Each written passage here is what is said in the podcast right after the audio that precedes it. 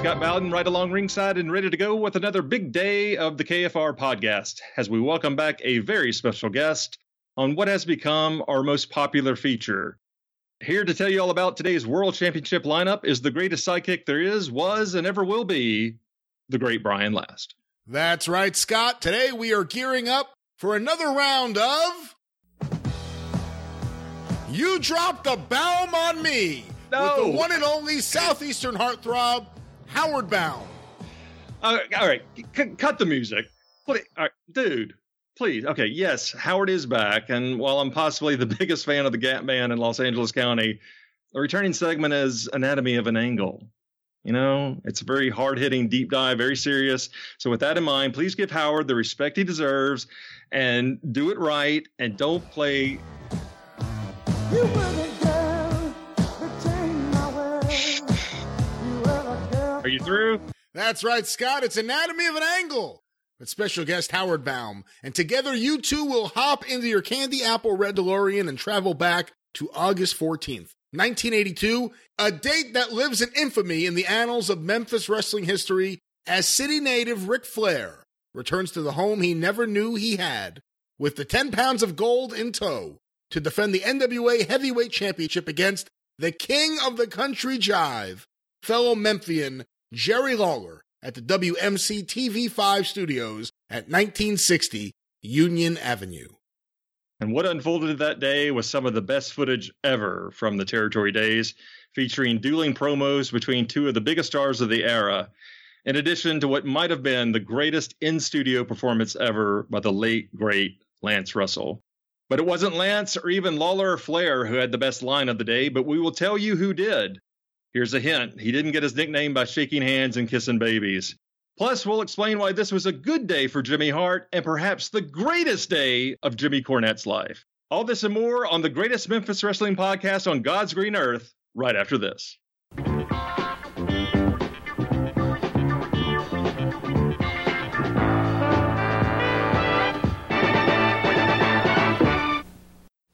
You know, I got here early. I was supposed to wrestle. I see, you know, you, they don't have my name on the list. No, it's, it's not. They had me down against Pat Hutchison. Now, you and I know you could beat Pat Hutchison, couldn't you, Lance? Hey, come on. So I got dressed, and uh, Eddie Marlin says, You're wrestling Pat Hutchison? I said, Scratch me off the list, Eddie. It's no use me even wasting my time. But I would like, before I leave today, I would like to have the opportunity to uh, shake hands with Ric Flair, the World Heavyweight Champion. If, you uh, haven't I see met that he's. uh, Rick before? Oh, I, I just said I would like to shake hands with Ric Oh. Flair. I Uh, he's supposed to wrestle now. If you could go ahead and uh, ring the Uh, bell, maybe I yeah. could just stay out here and. you know- Okay, uh, let, let me get around here and we'll tap the bell and we'll get uh, the champion out here. Because he is, as a matter of fact, coming up in the next bout. He's going against young Rick McCord, and uh, it'll be He our is- first look at him. He's here. obviously great, isn't he? I mean, you know, uh, he sounded like he's uh, full of confidence. Uh, He is full of confidence. He is the- No question about it. and there he is, right here. Here he comes. The NWA World Heavyweight Champion, Ric Flair. Rick, can we get you uh, before you. Rick?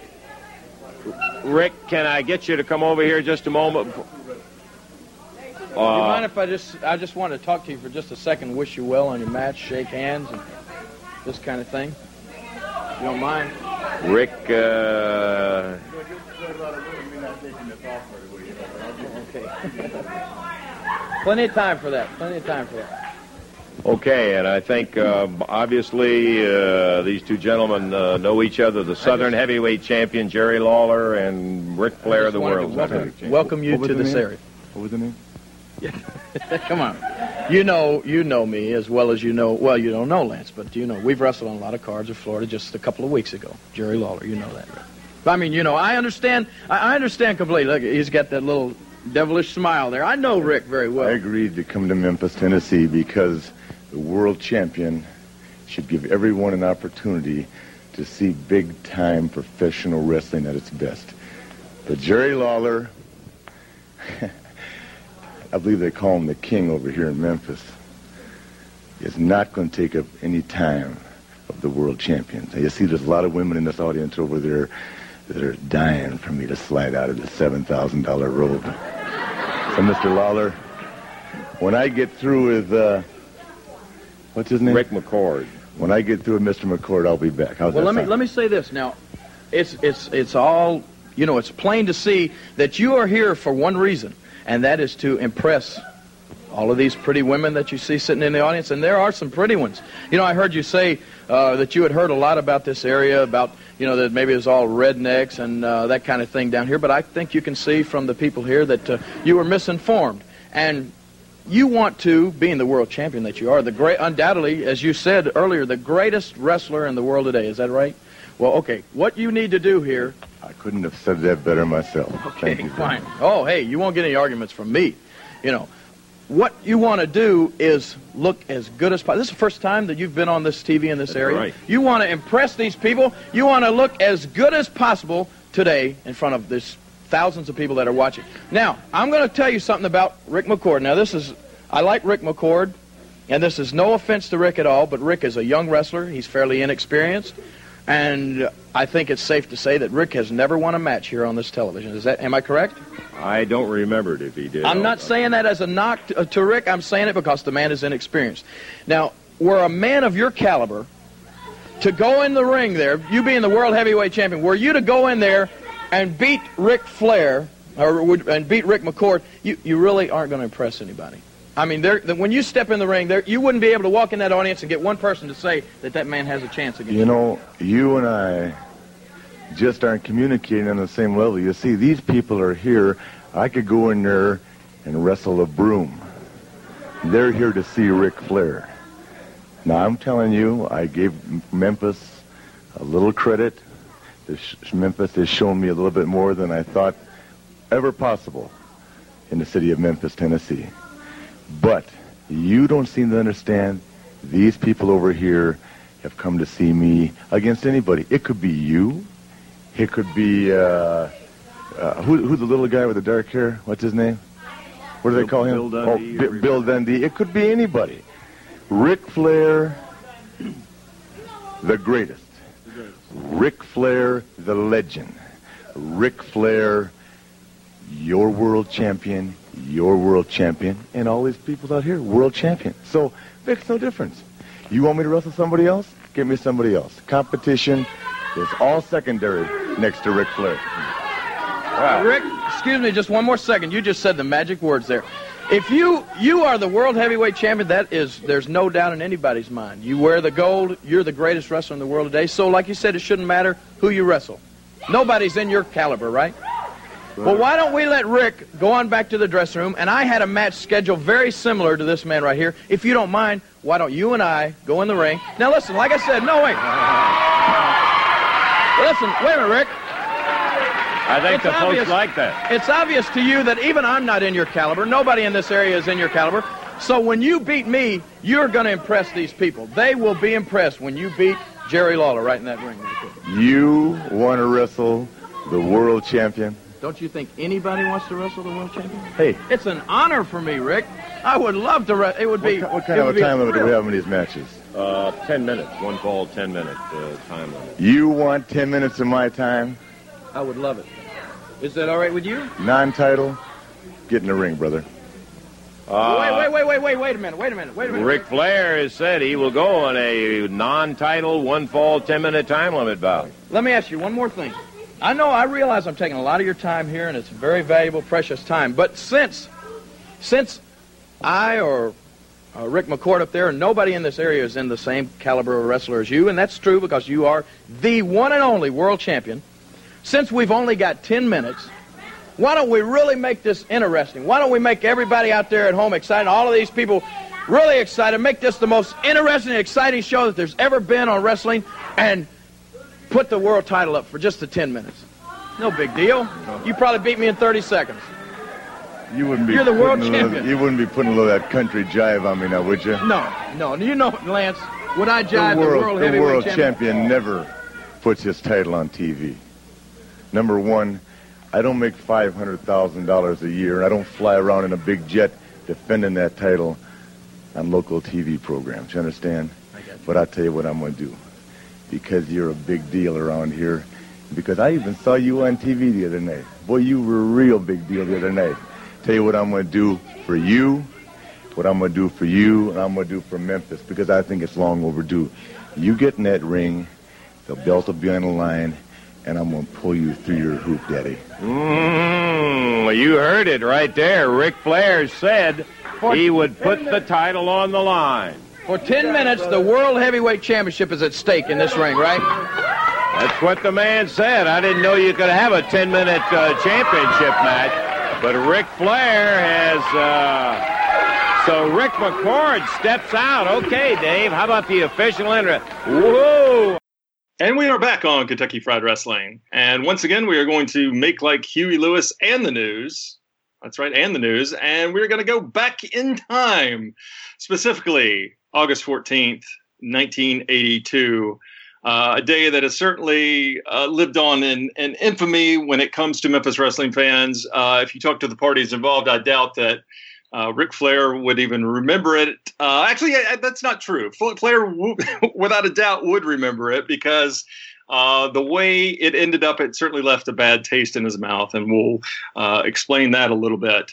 Um, and if you haven't guessed by now, we are talking about the first ever appearance of Ric Flair in the Memphis Wrestling Studio. And as it turned out, it would be the last appearance of Ric Flair at 1960 Union Avenue on this day in 1982.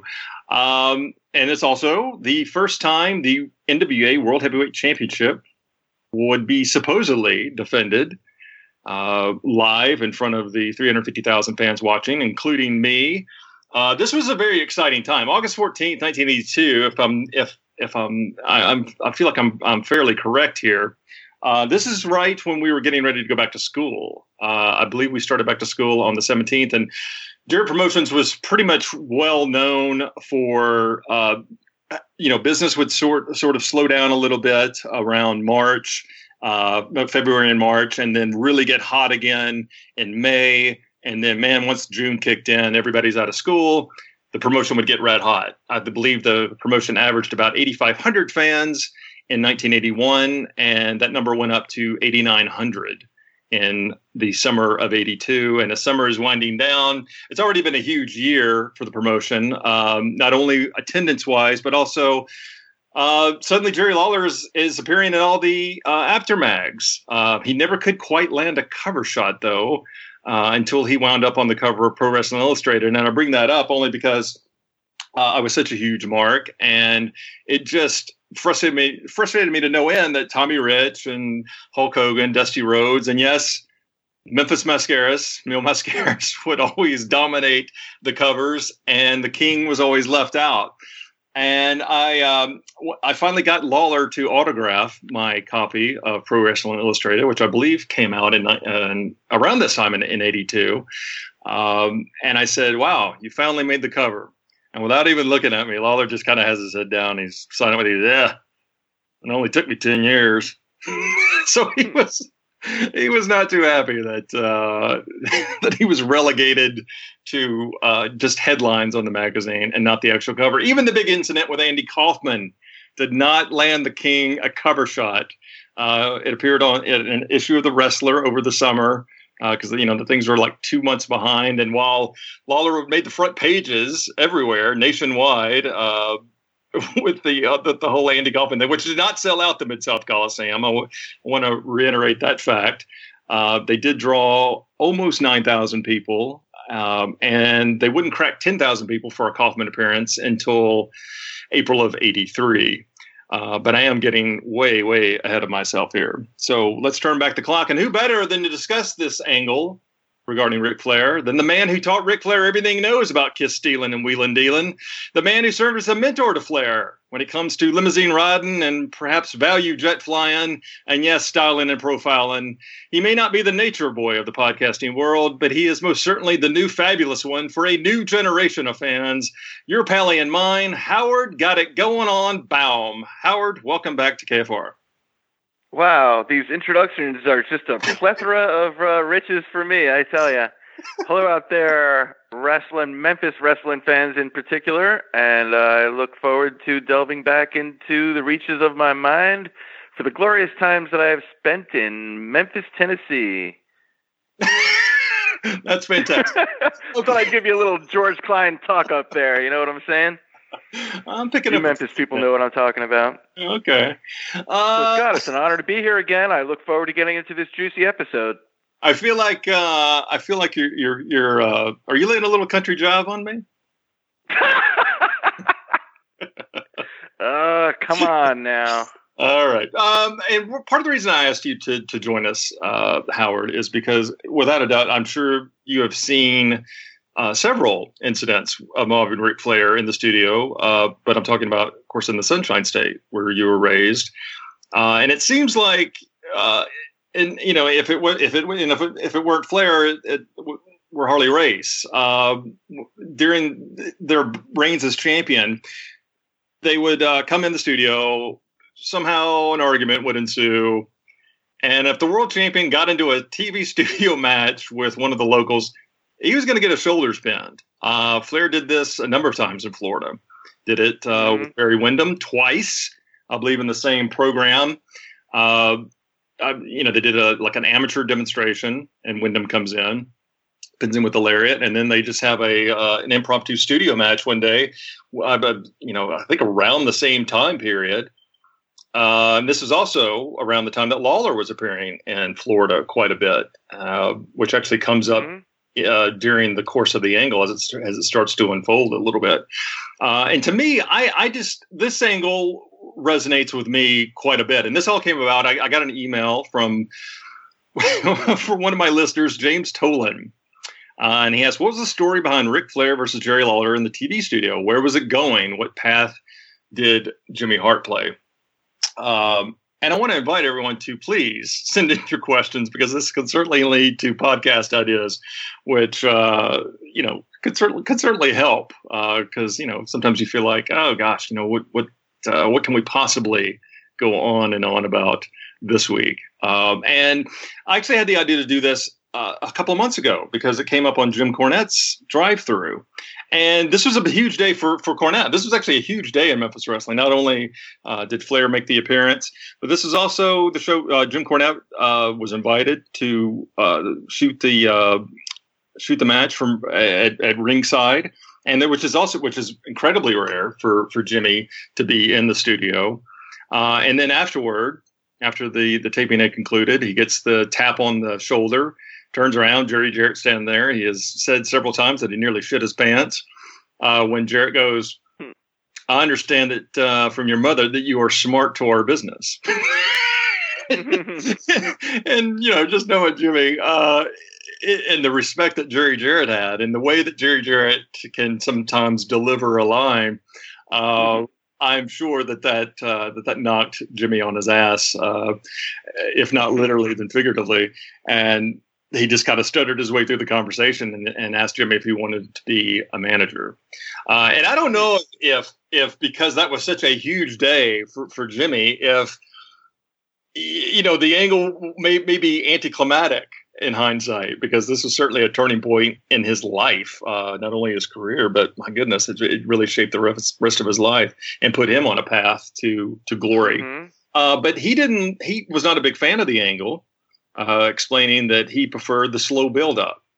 Um, I, on the other hand, think it was refreshing to have Flair in the studio and to have it go the, exactly the way it did.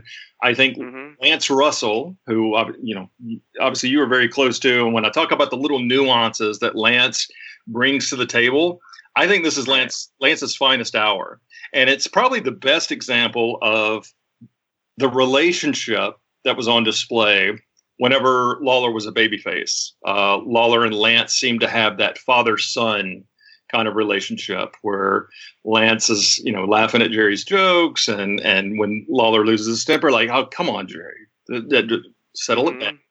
Um, and Lance is also a little bit in awe of Flair. Uh, when Rick comes out, he's got the double press, the double breast sports coat.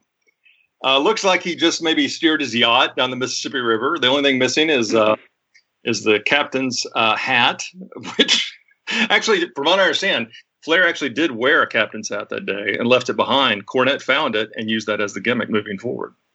No way. Yeah, I'm just bullshitting.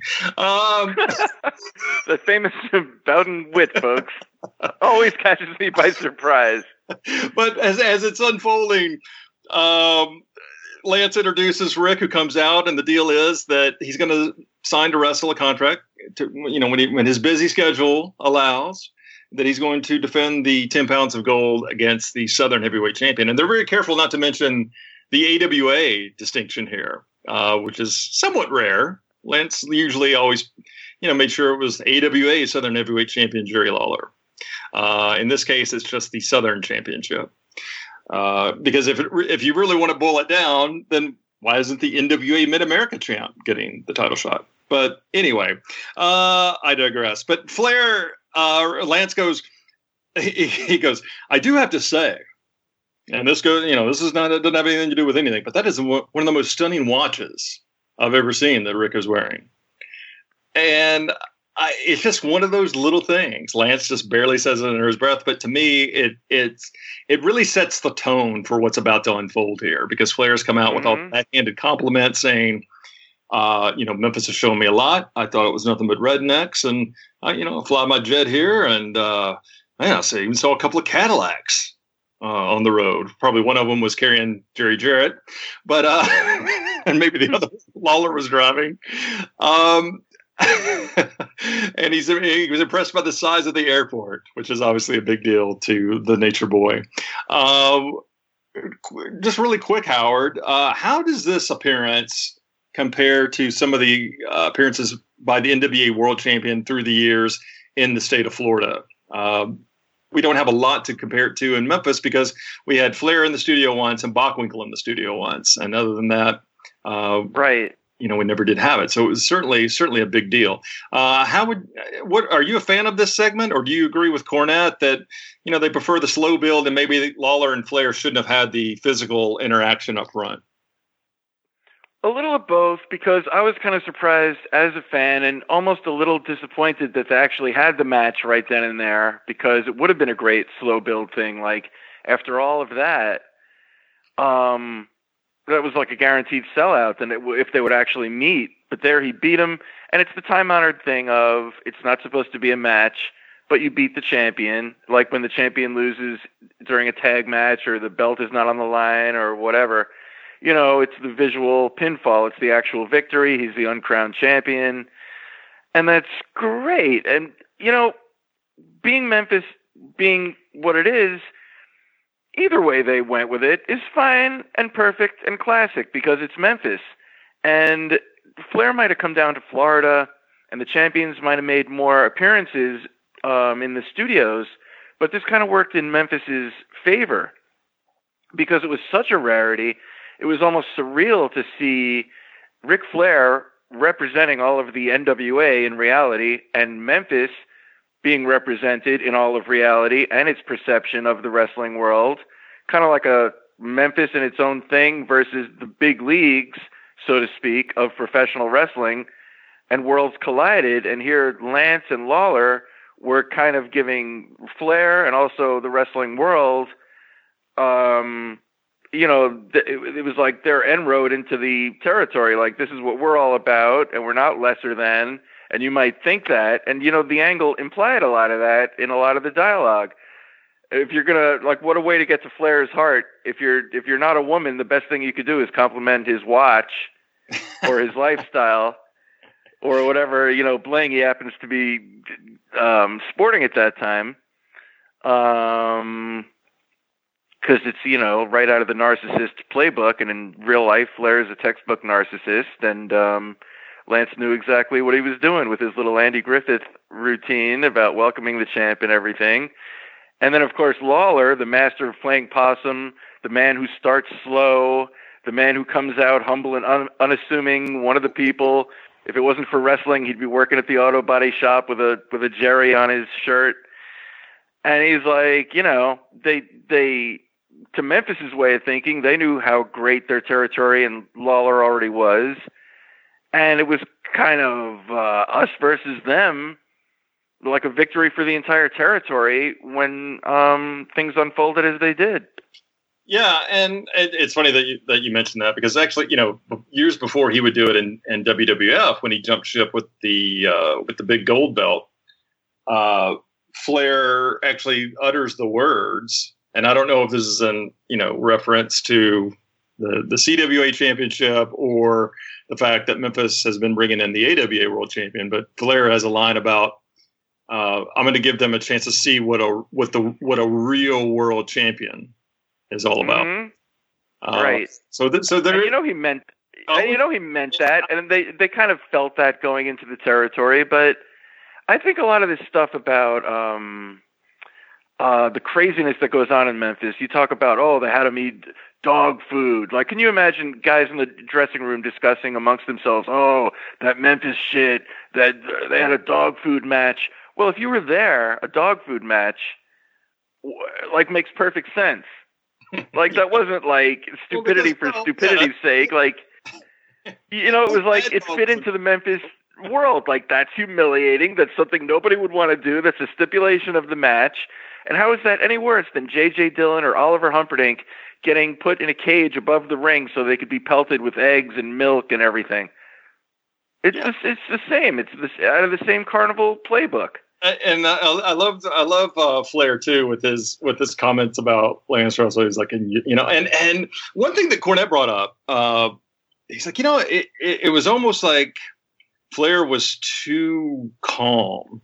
Um, I you know I sort of I love it. I to me because to me you can't have the Mister Hyde uh flair without the Dr. Jekyll. You know, I mean, you've Mhm. got to you've got to have that contrast. And so for Flair to come out and yeah, it's passive aggressive with with the compliments, and he you know even drops a line on Lance. He says, "Lance, you Lance Russell." Uh, you know, it's and and the tone of his voice is almost like he's calling his lady on the side and say, "Hey, baby," you know, kind of like you know under his breath a little bit. Uh, that and that's trying to get the sultry vibe going, but he's just so calm. he's like, "You, Lance Russell, contrary to my belief, are a real uh, literate uh, TV announcer." Which I mean, Right. compared to David Crockett, Lance Lance was you know Galileo. Uh, exactly. He was uh, exactly. come on, man.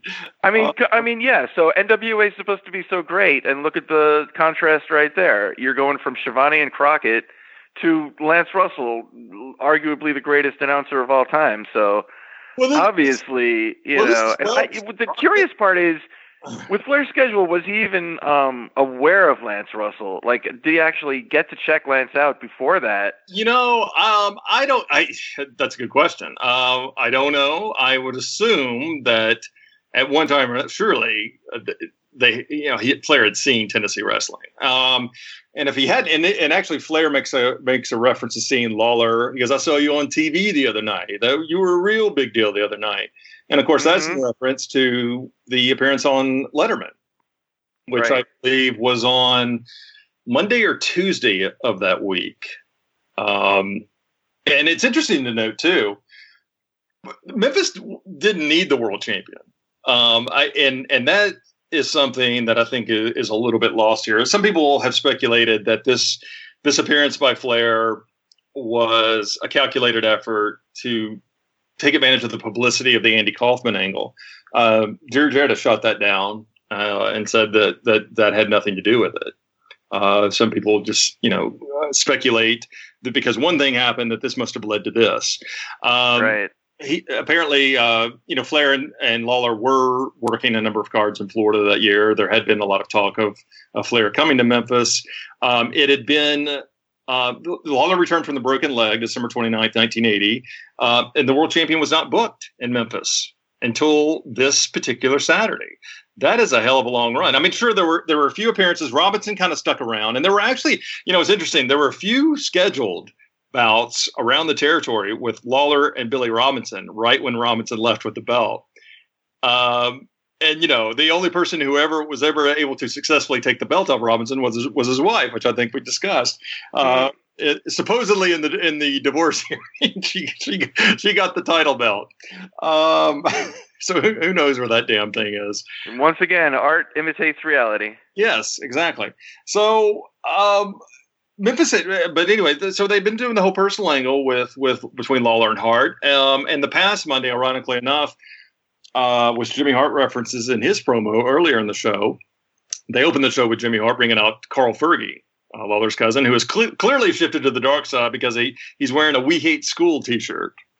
Uh, with, of course, with the artwork by Lawler. it's a, it's uh, kind of right. you you know Lawler's Lawler's comic book style artwork is so uh, recognizable, uh, but for Right. some for some reason all these Jimmy Hart shirts, uh, I think Hart even made reference to his friend uh, who was more talented than Lawler about being. That's Uh, so funny because that's what always got me is um every piece of artwork and, and the programs were written Yes. handwritten by Lawler and it's like how do you not know that? I visited there for like once and I realized you know just by looking at it well that's Lawler's style. He clearly did portraits of all these heels. He's clearly Yes. giving Jimmy Hart his artwork. Like what the how how does people not how do people not see this? I think I think that the way of thinking was, oh, people won't think about that. Right. well, you know, that speaks to the mom and popishness of the territory because it's like, um, you know, everybody, it, it was kind of like a very our gang effort. Like Jimmy Hart would be, oh, we're running late today. The ring truck broke. Like every day would be like an individual.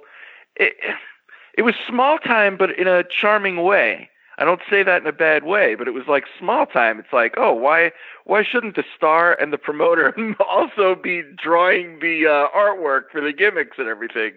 Right, and, and and the only time it, it really made a, a, a it was somewhat of a big deal is like when you know Kamala, just this like stunning piece of art with Kamala on the cover.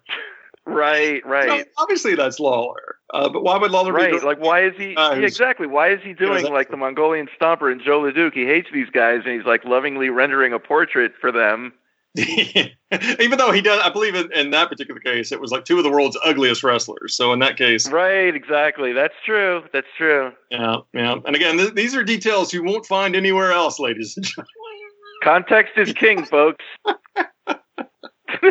um, but and it's funny because the deal with uh, with Kamala was really uh, actually it, it had already peaked because the summer was winding up. Kamala had had this eh, from right from the start, and this goes back to Lawler appearing in Florida so much and working with Dillon. Um, and you know, Dillon at one point stole his crown and was King James. Uh, it was a really big deal for for for Lawler. Uh, this this this entire year was probably one of the best of his of his career.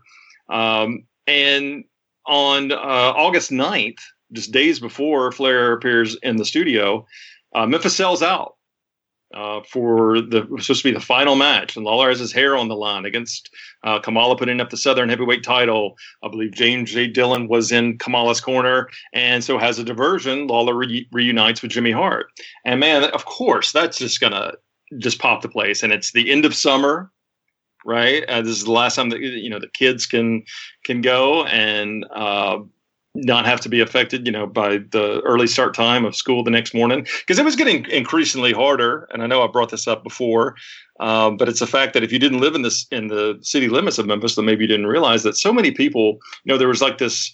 Uh, exodus outside the actual city limits and people moving to the suburbs, the the baby boomers, um, and consequently, that made going to the Coliseum a, a bit of a hassle. Uh, you know, if a guy gets off work, especially the kids got to be at school the next morning. Um, that's the reason why attendance, I think, would, would sort of would drop off uh, when was- whenever school started. So this was like the last hurrah before summer, uh, and to see that dynamic where it was almost an ending where the fans couldn't couldn't guess. You know, uh, they couldn't see Lawler losing his hair, but they also couldn't see Lawler and Jimmy Hart working together. Um, and I believe the way it, it ended up, uh, Hart interferes, negates the interference from, from Dillon. Lawler gets the pin, and on the way out, as Lawler gra- grabs the title, he gives the old. Uh, I guess it's the equivalent of a of, of the bird, but it's the thumb with the nose, whatever whatever that just right. Um, and and Flair come and the heart comes out and he's like, boy, you know, and, and, I, and I love Hart's Hart's uh, opening line. He's like, baby, well, I'm like E.F. Hutton. When Jimmy Hart talks, everybody listens. and he's bringing up, and he's going to bring out Carl Ferguson. He's like, he's like, I'm going to bring out a man who won a battle royal, and he's got a shot at the Southern Heavyweight Champ. Carl Ferguson, Carl, Carl, and it does. it's amazing. Everybody gets their turn in Memphis. You have to Yeah. uh, give them that, you know. Yeah, and it's but it sounds like it, it totally sounds very uh very Andy Griff, Griffith like. Uh Carl, Carl, get out here, Carl. Uh, yeah, and you know, uh, I'll I'll tell you another aside, just as a little sidebar. I was making some um watching some Florida, making some copies for some people, and um one thing I noticed that is that when I'm making Florida or another territory, I'm like, you know, it's kind of like background noise and whatever, like, oh, I remember that. But when when Mem- when it's Memphis, it actually feels like there's a friend in the house. Like you're not saying to yourself, "Oh, when is this over? When is this segment over?" It's like it's just so enjoyable to watch everybody's interplay with everybody else. It's amazing how the triumvirate of Lance, Jimmy Hart, and Jerry Lawler could be put into so many different configurations. It's kind of like God, the Jesus, and the devil enacting their weekly Bible study for all to see because those three people just and then you- all the other characters came and went. And um it's just astounding how they kept it going and how they kept it literally entertaining and you actually felt like you knew all the people involved. It was just like a warm fuzzy family feeling when Yeah. Memphis wrestling is on in the house yeah. because if you want to listen to uh, I've got Florida on and it's like Mike Fever against Ron Bass and Solie is being Solie and it's Florida wrestling fine. But then you put Lance on and it could be Nightmare number 2 against Big Lou Winston. I almost said Big Jew Winston. I wouldn't play too well in the southern states. Um sorry folks don't mean to stereotype. One love.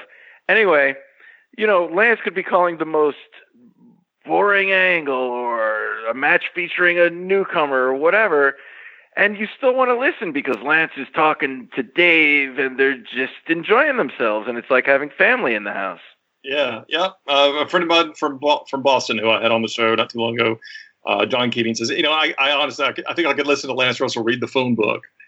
Um, and, and, it's and it's really like that, and, and it's because of the again just the little the little nuances that that Lance uh, would would come out with uh, when Flair insults him as as the segment uh, goes on, and they're about to go to the break, which would bring Lawler out. Um, Flair says, you know, and he he, he, pull, he, pull, he you know does the fingers with the with Lance's lapel, and he's like, "This isn't custom made." But if I keep coming in here, and you know the money that follows the world champion, maybe you can afford a custom suit. And that's the first time that the crowd really groans. Uh, yeah. they're kind of liking Flair a little bit because he's like, you know, I know there's a bunch of rednecks over here, and and it's and it's ironic too. One and it kind of boggles the mind, really, if you stop and think about it.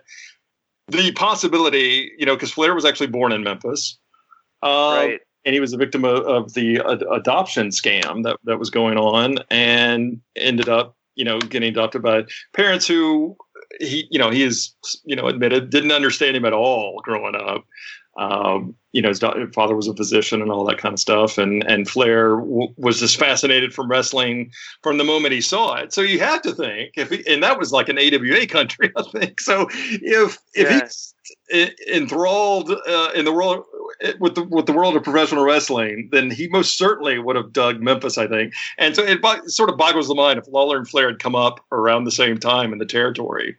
You know what what would the course of wrestling history look like?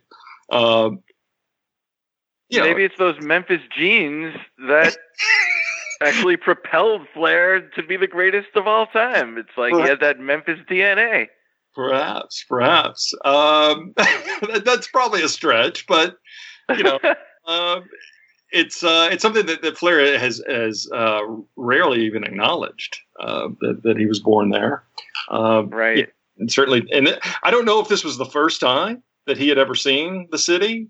Uh, this was actually not my first time to see Flair, uh, oddly enough. But and again, I'll get to to some of the reasons why I do think uh, that this is an incredible angle and very effective. Um, I was on vacation in Virginia Beach, And whenever I, you know, it was rare that we actually left the state of Tennessee for a vacation. Typically, a, a, vacation in my fa- my dad's eyes was like going to Nashville for going to Opryland, which for those of you who are not familiar, it's uh, it was a theme park centered around the Grand Ole Opry. oh my goodness, I, I I certainly had a Kentucky Fried childhood through and through. Um, you know, most most kids are going to Disneyland, and we're we're going to Opryland. Um, but anyway, uh, we we did we did venture out to Virginia Beach, and of course, I had to find the local wrestling show, and it was Mid Atlantic TV. And I don't remember a lot about it, but I remember it's the first time I saw Rick Steamboat uh, and Flair uh, wrestle in a studio. But one thing that, that's great about this angle is because Memphis started getting uh, Mid Atlantic television in '83, and we started getting world class by the end of '82. So Flair was, you know, obviously appeared on both those programs quite a bit. You quickly became familiar with Flair's routine and his spots. Mhm. You know, the the whip into the the, the Ray Stevens bump into the uh, turnbuckle. He does the flip. But this is the first time I'd seen any of this stuff. You know, Flair had just been this guy in the magazines with the robes and you know the color. Right. You know, it was almost like you know, whenever you looked at Flair or maybe Superstar Graham, it was almost like these guys were appearing in 3D. You know, they were just larger than life. It, it Totally. it's you know it's just one of those things and you just envi- you know you try to imagine the matchups you know the dream matches that that you would have. Um obviously you know the, the nwa world title was over big with me. Um but really in the fans eyes the, the world champion was nick bockwinkel. Um and i talked about flair and bockwinkel with jerry jarrett recently. And i said you know with with me as good as flair was in the studio and as good as Flair often was on interviews, he he still looked like a pro wrestler trying to be classy. Yeah. Where with Bockwinkel, it was just effortless. Well, do you know the tip off? When Flair would use fancy words and he couldn't pronounce them correctly. when, when he actually would veer off and try to look intelligent, he'd go, you know, I don't want to cast asparagus on my opponent. like he would he would think he's being classy, and the thing is, the audience didn't know what he was saying either, so it was Yeah. fine. They're like, oh, he's probably using a big word. But Bockwinkel was like a walking thesaurus yeah. who could who could uh, decimate anybody with his mouth. What and um, How did Bockwinkel say uh, something like these cretinous humanoids who suffer from anal cranial um, impaction or something like as, that. as if to say their heads are up their ass. Right, right. It was a it was a classy way of saying these creatureless humanoids, these rednecks with their heads up their and actually I don't I don't recall Bockwinkel even using the term rednecks, you know, because that yeah, was slang. Uh, that was slang that he wasn't even familiar with.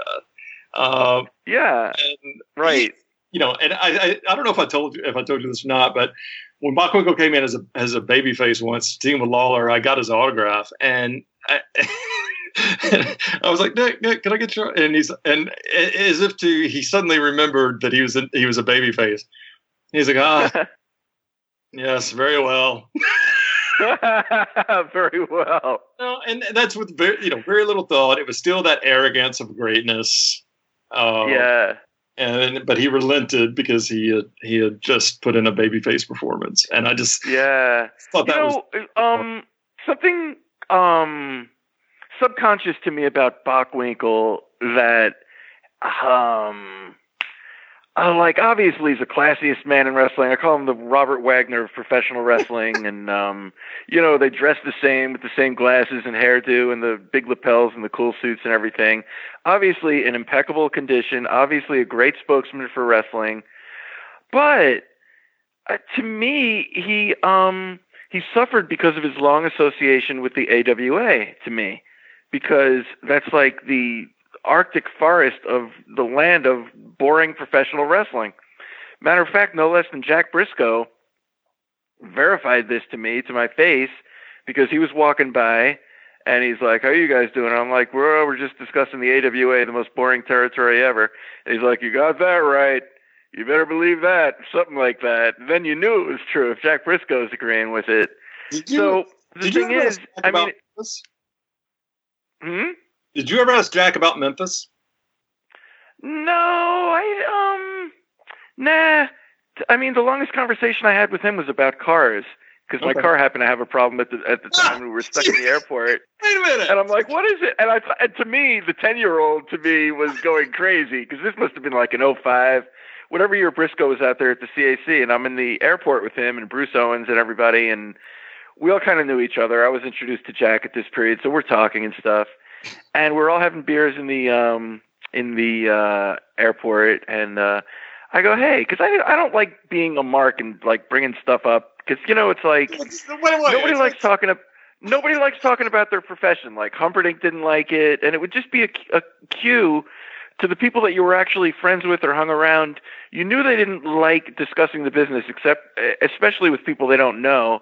So I always look to discuss outside things like music or cars or whatever because then you're going to see like the real person without them feeling like they're giving a Bill inter- interview. So it it's, So- it sounds it sounds a little like though that you were trying to leverage this this you know this fragile relationship to get a free diagnosis of what was wrong with your car.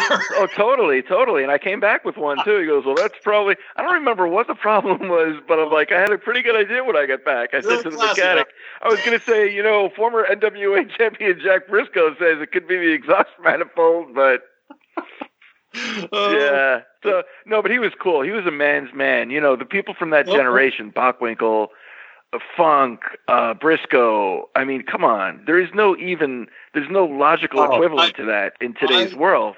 Yeah, I you know I, I didn't remember uh, like the, the quest for the title got off the pro got off the ground when I was about three years old. So uh, I I don't recall Briscoe coming in that that initial round, but I do remember uh, strictly based on everything that I'd read in the magazines and the fact that Lance was making such a big deal. This is shortly after I believe it was it's it was um, maybe the first match after uh, the empty arena bout with with Funk, and Lawler brings in Jack Briscoe to go against the Funks. And according to Lance, it was the first time in history that three NWA World Champions would be involved in a tag match.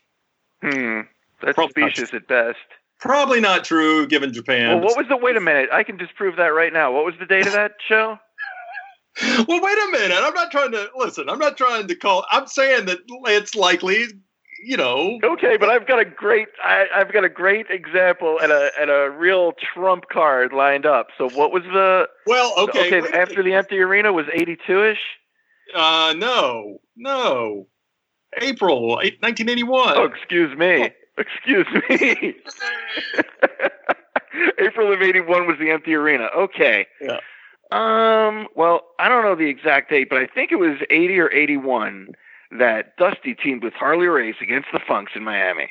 So there you Uh, go. Lance. Okay. I will, I will see your, I will see That's- your, uh, I don't know, I don't know poker lingo, but there's a full house. Four You'll- world champions you'll, in one match. You'll see me. You'll see my three NWA World Champions, and I'll raise you four to four or something like that. There you go. It's it's really it's really sad that neither one of us uh, are poker players. I, I never had the. well, with our with our with our dead facial expressions, we'd be uh, shoo-ins. I just wanted to drink. You know, I I never I never got into poker or playing pool. I was like, I go, I go to the bar to drink.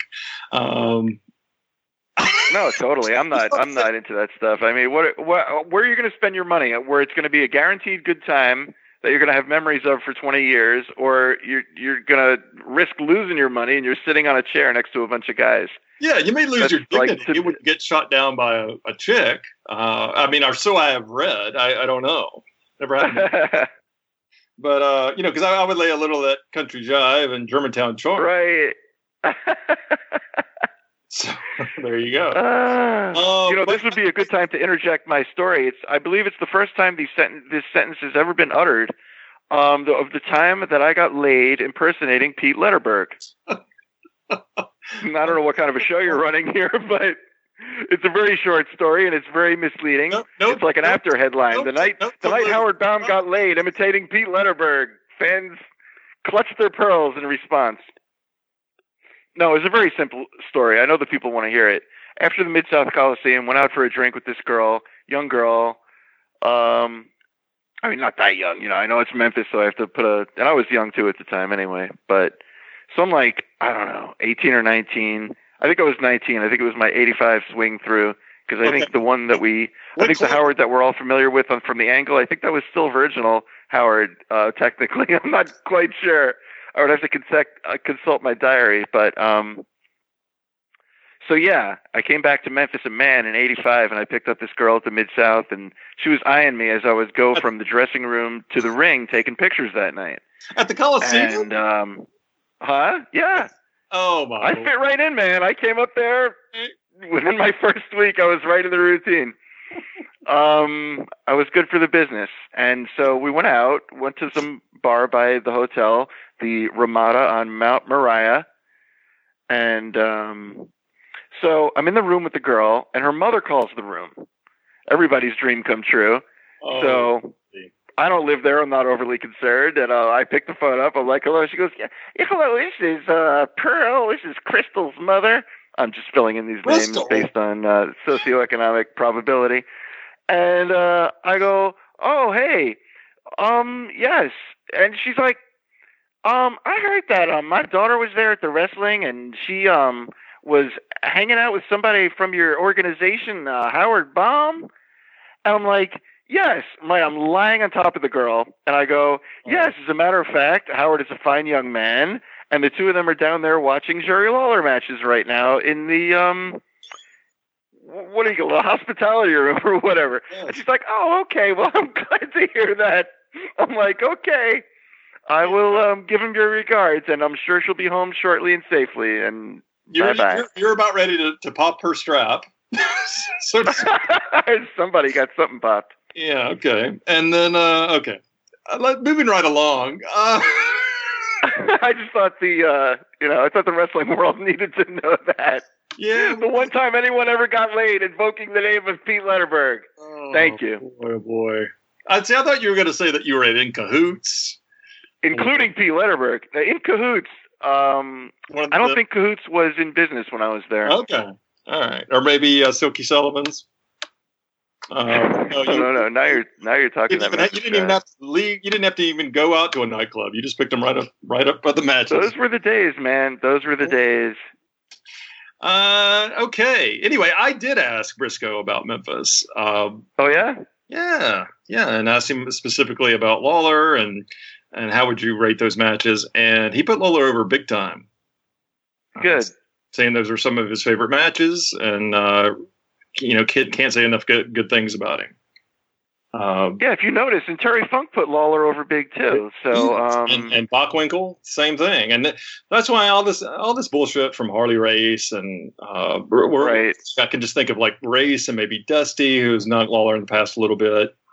Um, and Race won't even give Lawler his due in any respect, you know. And I think just because of the of it, I- you know I think a lot of it has to do with uh, Lawler's climb uh, in the quest for the title program with some of the i think you know eventually word got out about some of the creative editing techniques.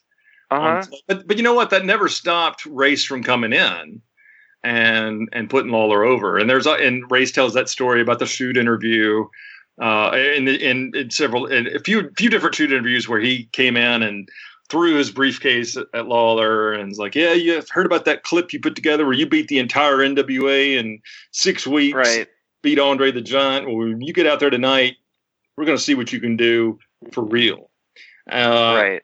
And Lawler wouldn't come out, and he finally and I the story even about wrestling standards sounds totally bullshit. Um, And I asked Jerry Jarrett about that, and he said, "Absolutely not. Never happened."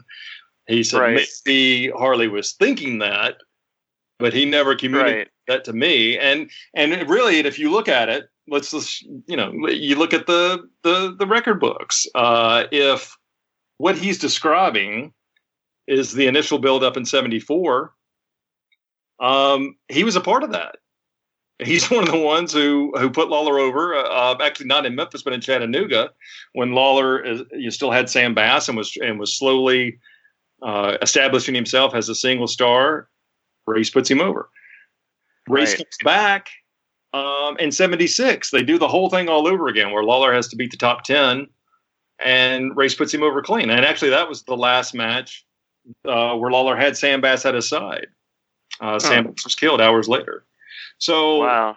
yeah, uh, Race was always willing to come in and take the check, uh, maybe begrudgingly. Uh, and in '77, I even asked him if it if it was the se- if it was the same night. I asked Race to his face in Charlotte. I said, you know, I'm trying to put together the timeline of, of when this incident would have happened. Uh, was it the '77 hour Broadway? Because that's remarkable. Because you guys had a hell of a match. He's like, yeah, I don't know. Hey, He goes, it wasn't '76. it was before that. And I said, okay. And again, I can't. But you put him over clean in '76. You put him over clean in '74. So when was it? Doesn't make sense. Right. Uh, and Yeah, and and and by the way, why would you show up to a show with an attitude like that where it could turn into something ugly and then you're not going to have a main event? yeah. And, but uh, what Jarrett says, you know, and, and, and to to Harley's credit, I mean, my God, you know, the guy saw everything during his reign as champion. Uh, You know, uh, he said he tells us likes to tell the story of wrestling C3PO uh, in Mexico. Um, and come to find out that you know there is footage of a guy in a C C through C three PO. Oh man, I remember that. Yeah, I remember that. And if he had come to Memphis, he would have had to wrestle Darth Vader in '78 because Darth Vader was on the undercard. You know, it wasn't the fact that Memphis used these characters.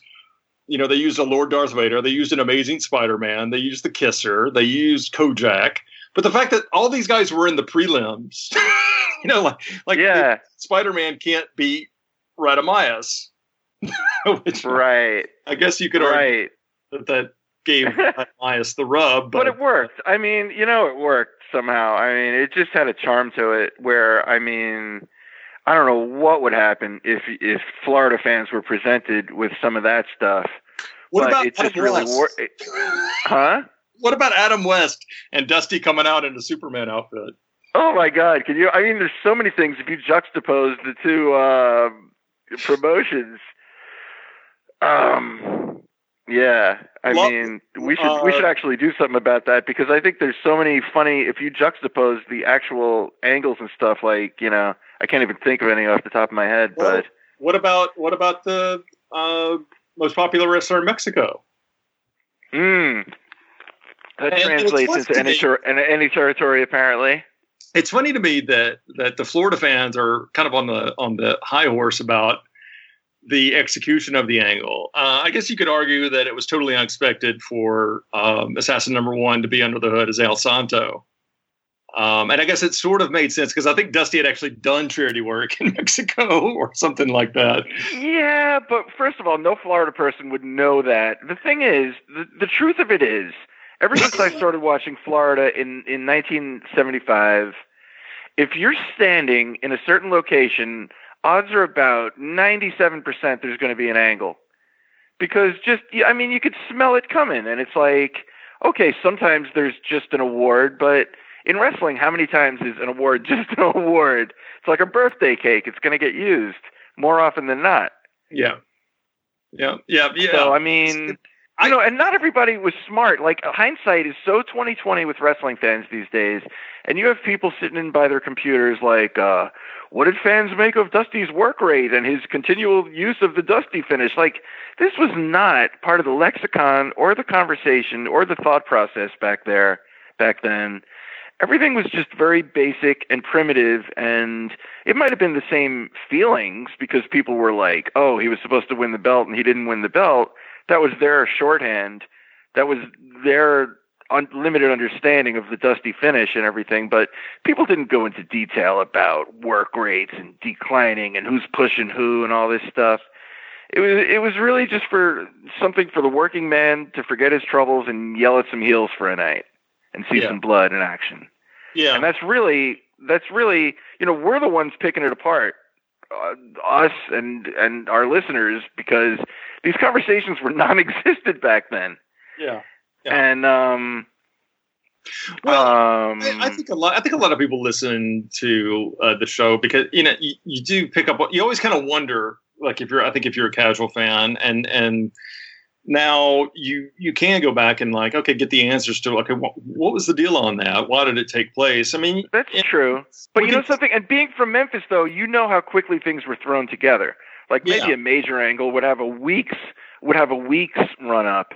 But I saw like um just in my brief limited amount of time, you could take that and and um just through exposition, imagine that this goes on all the time. I'm in I'm backstage in the where they kept I guess it was the dressing room where they kept the um the news desk and all that, you know, right behind the curtain. Mhm. And everyone's hanging out and uh Dutch Mantell was supposed to go out there and do an angle and his interview was coming up next and we were in the middle of a commercial break live. So everyone's milling around back there and Dutch is like, Well, I'm doing and I don't know who Dutch was working. I think it was Frankie Lane. And uh Dutch is like, I don't know what to say. And Lawler goes up to him, he goes, Well, why don't you just um why don't you just say it's where everything else is with your ex-wife or something like that? So two seconds later, Mantell's out there delivering the line, and it worked, and it got a pop. You know, it's like everything was just done uh, by the seat of the pants. Like Lawler Oh, would just dude. show up to the arena, happy as a clam, and everything would just get. He's like, "Oh, why don't we just do this or do that?" Like, "Oh, uh, Ken Raper's not here," and and Lawler would go, "Well, take that guy, put that over there, tell him to come out." And it was just so much. You could tell Lawler was having so much fun doing it Yeah. because I don't know what the creative process was for Jarrett or when Dundee was booking, but Lawler didn't seem to have a care in the world, No. and he was clearly he was clearly giving directions, working his own programs, had his thumb in everything, and he was just just strolling through it, just enjoying it, you know. Yeah, yeah. And I, I he Lawler tells me the story one time about Dutch. Uh, actually, no, I, I, I think Lawler and Dutch both told me the story separately. Um, and I, Dutch, said because because I just I always wondered how Lawler could be so loose backstage. You know, he's he's trying to figure out his own shit. He's still writing TV. You know, if he were in charge, he was he was still writing TV. Uh, whereas Jarrett and Dundee were a little bit more detailed and knew what they were going to do by the time they got to the studio. Uh, they would have a format. Mhm. written. Lawler's like writing it on the way, you know, um, with one hand. You know, he's got one hand on the wheel. he's like writing. Yeah, I format. know. I could totally see that. You Yeah. know. and it would be nerve wracking, you know, I, especially for a guy like me because uh, this was still going on by the time I got into it, if not worse, right? Because no matter what you did, it wasn't going to raise the house, so it's kind of like, eh. Um, and I, I just would be wanting details. I, I actually I remember Eddie when we did the deal where I came out there and Eddie Gilbert comes out. Uh, Dave Brown is the one who came up with, with uh, one of Eddie's best lines and the whole thing. He goes, he goes, why don't you say that uh, that you that you saw Bowden on the street corner holding a sign saying "I'll referee for money," and Eddie Ed, Ed, Eddie ended up using it. But yeah, that, that totally came from uh, from Dave, which was which was really good. And that was like at ten or no, I guess because at that time wrestling was on at, at ten, so I was like nine forty five, and by ten fifteen doing it, and it. Man, t- talk about a total uh, adrenaline rush. But Mantell tells the story of like he flub, he badly flubbed a line, and the heel like kind of laughed and corrected him, and it just really embarrassed Dutch. And Dutch, Dutch was afterward just stewing about it, and Lawler came by. He's like, "What's wrong with you, Dutch?" And then he's like, "Ah, that thing," and, and Lawler goes, "Dutch." he's like, "Look." He goes, I've been out here so many times, and sometimes I, I you know, if I ever do what he, Lawler, first of all, rarely have ever watched anything back, but he goes, you know, a couple of times I may have gone, uh, uh, uh, and I'm searching for the right words. He said, but at least it's real, you know, and the fans can kind of see that. And he goes, when I, he goes, I come in here and I think about the show for 90 minutes, and then after the show's over, I don't think about it anymore. yeah. That's the best piece of advice I can give you. Another thing about Lawler too is like I and this is a total shoot, and this is and and there's no doubt in my mind that he was not bullshitting me. Uh, he was not trying to be Mr. Cool. I, I've learned kind of like how to if I want to get an interview with Lawler. Um, he still won't come on the podcast, but that's fine. Um, if I if I want to ask him about something for an article I'm working on, the best way to do it is to put somebody over you know, the one of the best interviews I ever got from him was the day Brisco died. Uh, Uh huh. and that was on a Monday. Monday Night Raw was hours away, and he dropped what, whatever he was doing because he was talking about somebody else. And Huh. one of the best quotes that I ever got in my life from, from Lawler, because it's rare to hear Lawler put somebody over unabashedly. Um, he goes, the best thing I can say about Jack is that he made the fans believe a punk kid like me could beat the world champion. Huh. And that is just that that is such a brilliant line. Uh, and he meant it, you know. He he, meant that from from the heart, um, and he never Huh. forgot that because that really, you know, the fact that they were able to do a little screwy Memphis finish, you know, Eddie Graham's in the back watching with Jerry Jarrett. Jerry Jarrett says, you know, I looked over and Eddie's crying. He goes, and I start crying, and and Eddie Graham he looks he looks back at me and he goes, "If you ever mention this to anybody, I'm going to kick your ass." I just wow, that's amazing. because because the way we looked at it, Brisco was his man, Lawler was mine. It was like our two children out there fighting, Right. you know. And and they even do the deal where Lawler pulls the chain, not and Briscoe to sells Lawler shot beautifully. Looks like he's completely knocked out. They get the three count, but before Lawler can get the belt in his hands, Jerry Brisco's in the ring and stooges off the chain, and they do the reversal because they were Yeah. Lawler get his hands on that belt and get a photo with it, which Terry Yeah. hard way uh, in '76. Right. But uh, but let's let's let's let's get back to uh, to the to the angle itself uh, a little bit. Uh, Flair goes to the back, and as as he's as he's exiting, Lance goes. And again, this is kind of the hometown, small time announcer, just marveling over the fact that we're going to have the world's best wrestler in the ring today. He goes, "We're going to see Mr. Flair in his tights." right after this, Well, Flair, if you think about it, if you think about it though, like Lance is actually buttering. He's actually softening Flair up. Like he's part of the con. Yes. Well, that's what that's what yeah. And uh after this whole thing explodes in Flair's face, I love it. He goes, he goes, and you, you Lance Russell, I gave you credit, incredible wrestling announcer. I gave you credit for being a real man. I can't help but think deep down you didn't have something to do with this. And Lance looks so offended. by That's good. oh, oh. And again, it, you know, it, you can't even hear his reaction, but it's just his expression. He does a double take, and it's just absolutely brilliant. When Lawler comes out there and he's, you know, as he's buttering up Flair, you know, he's like saying, uh, "Now you're scheduled to go in there against Rick McCord. Uh, I like Rick McCord." he said, "But Lance, correct me if I'm wrong. Rick McCord has never won a bout on this television show." And Lance puts his right. on, and he goes, "Ah, Jerry, I don't remember it if he did." Yeah. like he doesn't want to insult poor Rick McCord. Right. Right. I don't remember. I always love that line. Yeah. So brilliant! It absolutely is. Po- it, it's just so it's so amazing. And all- right. It's like in the in the outside event that he actually did. I certainly don't remember it. yeah, yeah, it's like ah, Oh, that's great. And, and he kind of does that, a little bit of that aggravated. Jerry, I don't remember it if he did. Uh, kind of putting Lance on the spot a little bit. But yeah, it all kind of comes off. Okay, maybe maybe everybody did have a hand in this. Uh, what's what's uh, the, the bout itself is is sort of un, unremarkable uh, given the ten minute time frame. But one thing that sets this angle apart for me, uh, again, this uh, this is before I'd seen all the Flair's routine, so all these spots are brand new to me. The only time I'd ever seen the flip the Ray Stevens spot with the flip in the corner, and Flair hits it beautifully here. I mean, just uh, rem- just it looks totally legit the way he he sells it. Can you see Calhoun even almost raise his hand like he's going to call for the over the top rope, but Flair kind of recovers and he lands on the canvas. Um, and and then I think Lawler suplexes him back in the ring.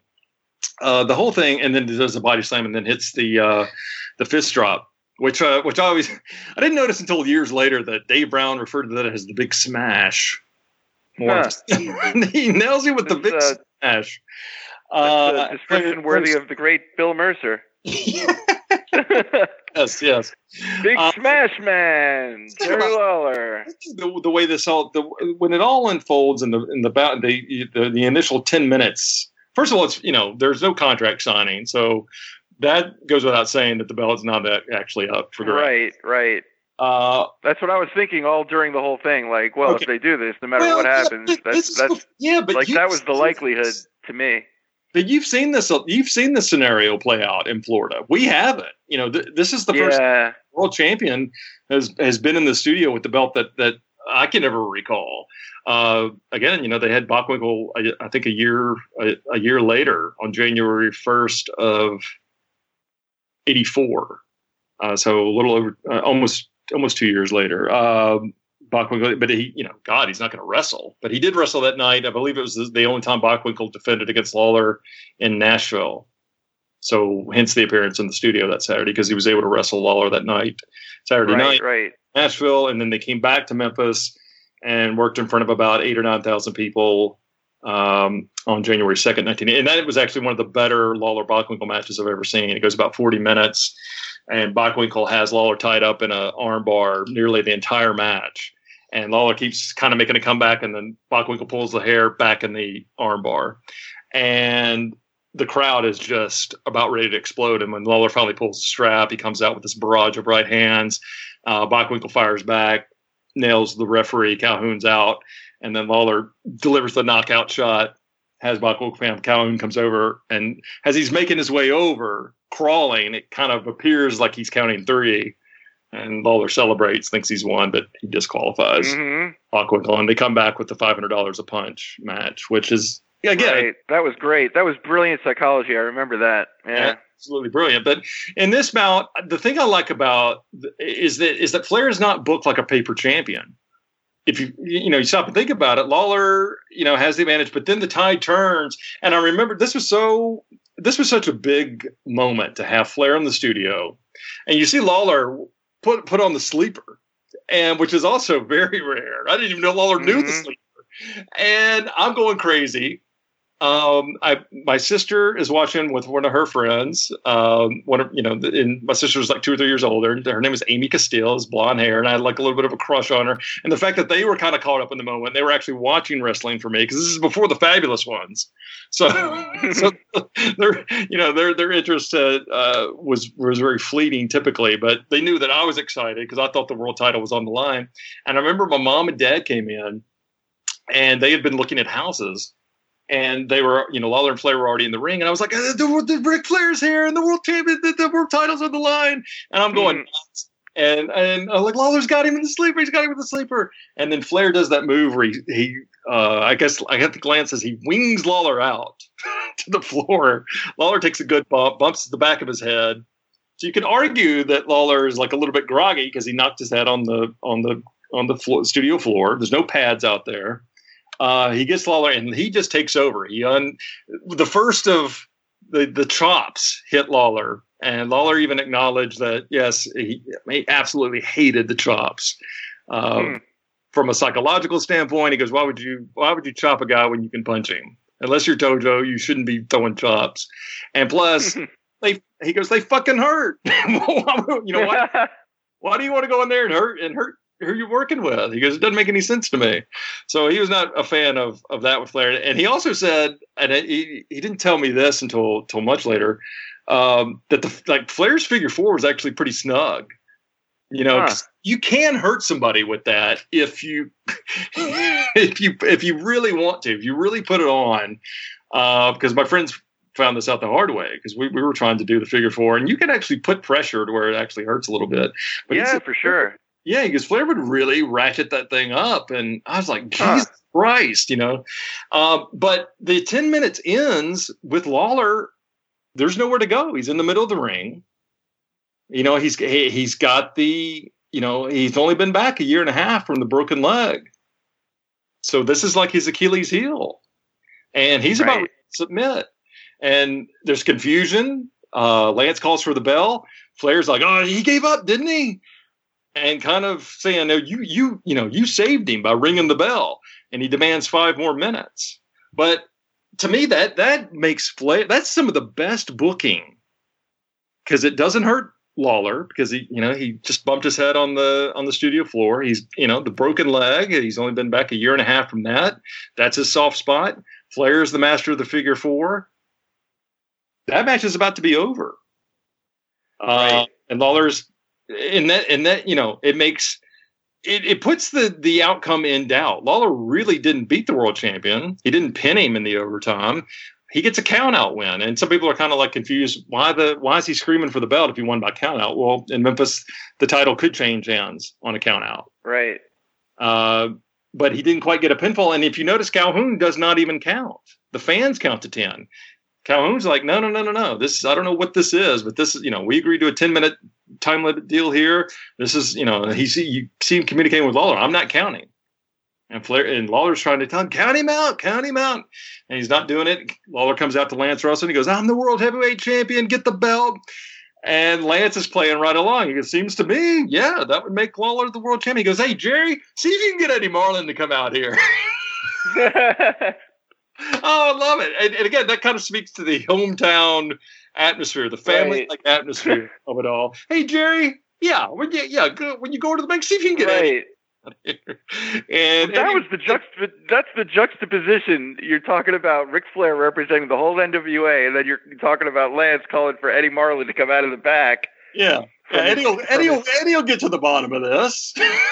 Right. Like that was that was the brilliant thing about that angle of where the two worlds collide. And Yeah. also, like I said before, the angle didn't it made you want to see the the match. It didn't take away anything. no, I Like I- if if they if they would have had that match on TV or not, either way it worked to get you to see the live match. Like having them together did not hurt their the draw. no shows. It just it No, it, it uh, added to it. because to me the the issue was still in doubt. Is Lawler better than? Right. We don't really know because you know Flair had him in the in his finisher. Lawler was done for, and then Lawler pulls the strap when they come back to the five minute overtime. Um, but you know he's gotten out of the figure four. So to me, it's brilliant because it doesn't hurt Flair. It makes Flair look pretty much like a badass who may or may not have Mhm. been railroaded into this thing because he didn't know what he was getting into. Um, you know, Flair likes to, uh, you know, he, he it's barely caught on the mic, but when Lawler first calls him over and uh, sets him up for this deal, Flair goes, "What was the name? What was it?" Ah, yeah, yeah, I remember that. Yeah, And- and and- Lawler gives like a half laugh too. He's like, "All right," because he's he's used to everyone kissing his ass, Yeah, and Flair's like, "What's the name?" He's like, oh, "Okay," like, "All right," and and in a way, Flair really did put him in his place with that as kind of a rib on the square comment. Because here's Ric Flair, the toast of the wrestling world, and even though he's in Jerry Lawler's backyard, he's like, "You're not even on my register. right, You're not right. even on my radar," You know? Yep. And he goes, he goes, um, and Law- Law- Lawler kind of laughs. He goes, "Oh, I understand completely." He goes, "Look at the look at the little devilish grin on Ric's face." He goes, Yeah, yeah, yeah. Yes, we wrestled. We wrestled on the same card a few weeks ago in Florida. Jerry Lawler. He goes, but I, I That's right. and it's sort of like it's sort of like a thing, you know. It's sort of acknowledging like the showmanship of wrestling and the the you know. Oh, I get I get what you're doing here. You're the world champion, and you Right. don't know who. And Law and Flair and when Lawler tries to goad Flair into putting up the title, Flair goes, "I don't make three hundred thousand dollars a year, or maybe it was even five hundred thousand dollars, uh, defending that title on local TV programs." and, and Lawler goes, "I got you." uh, oh man, I, I to me this whole thing, and and it actually feeds into the uh, Dutch Mantell Bill Dundee angle. Actually, Dutch Mantell has one of the better lines of the entire show. Uh, and Dutch is one of those rare guys. And people have asked me about this thing. They're like, "Man, what was the deal here? Was Dutch supposed to be turning heel? Because he attacks Dundee and beats the sh- stew out of him because Dundee is the Mid America champion. And I guess they'd done a deal where uh, Mantell had been in Dundee's corner and Hart was about to interfere and and and Mantell sets Hart down. Dundee gets the three count.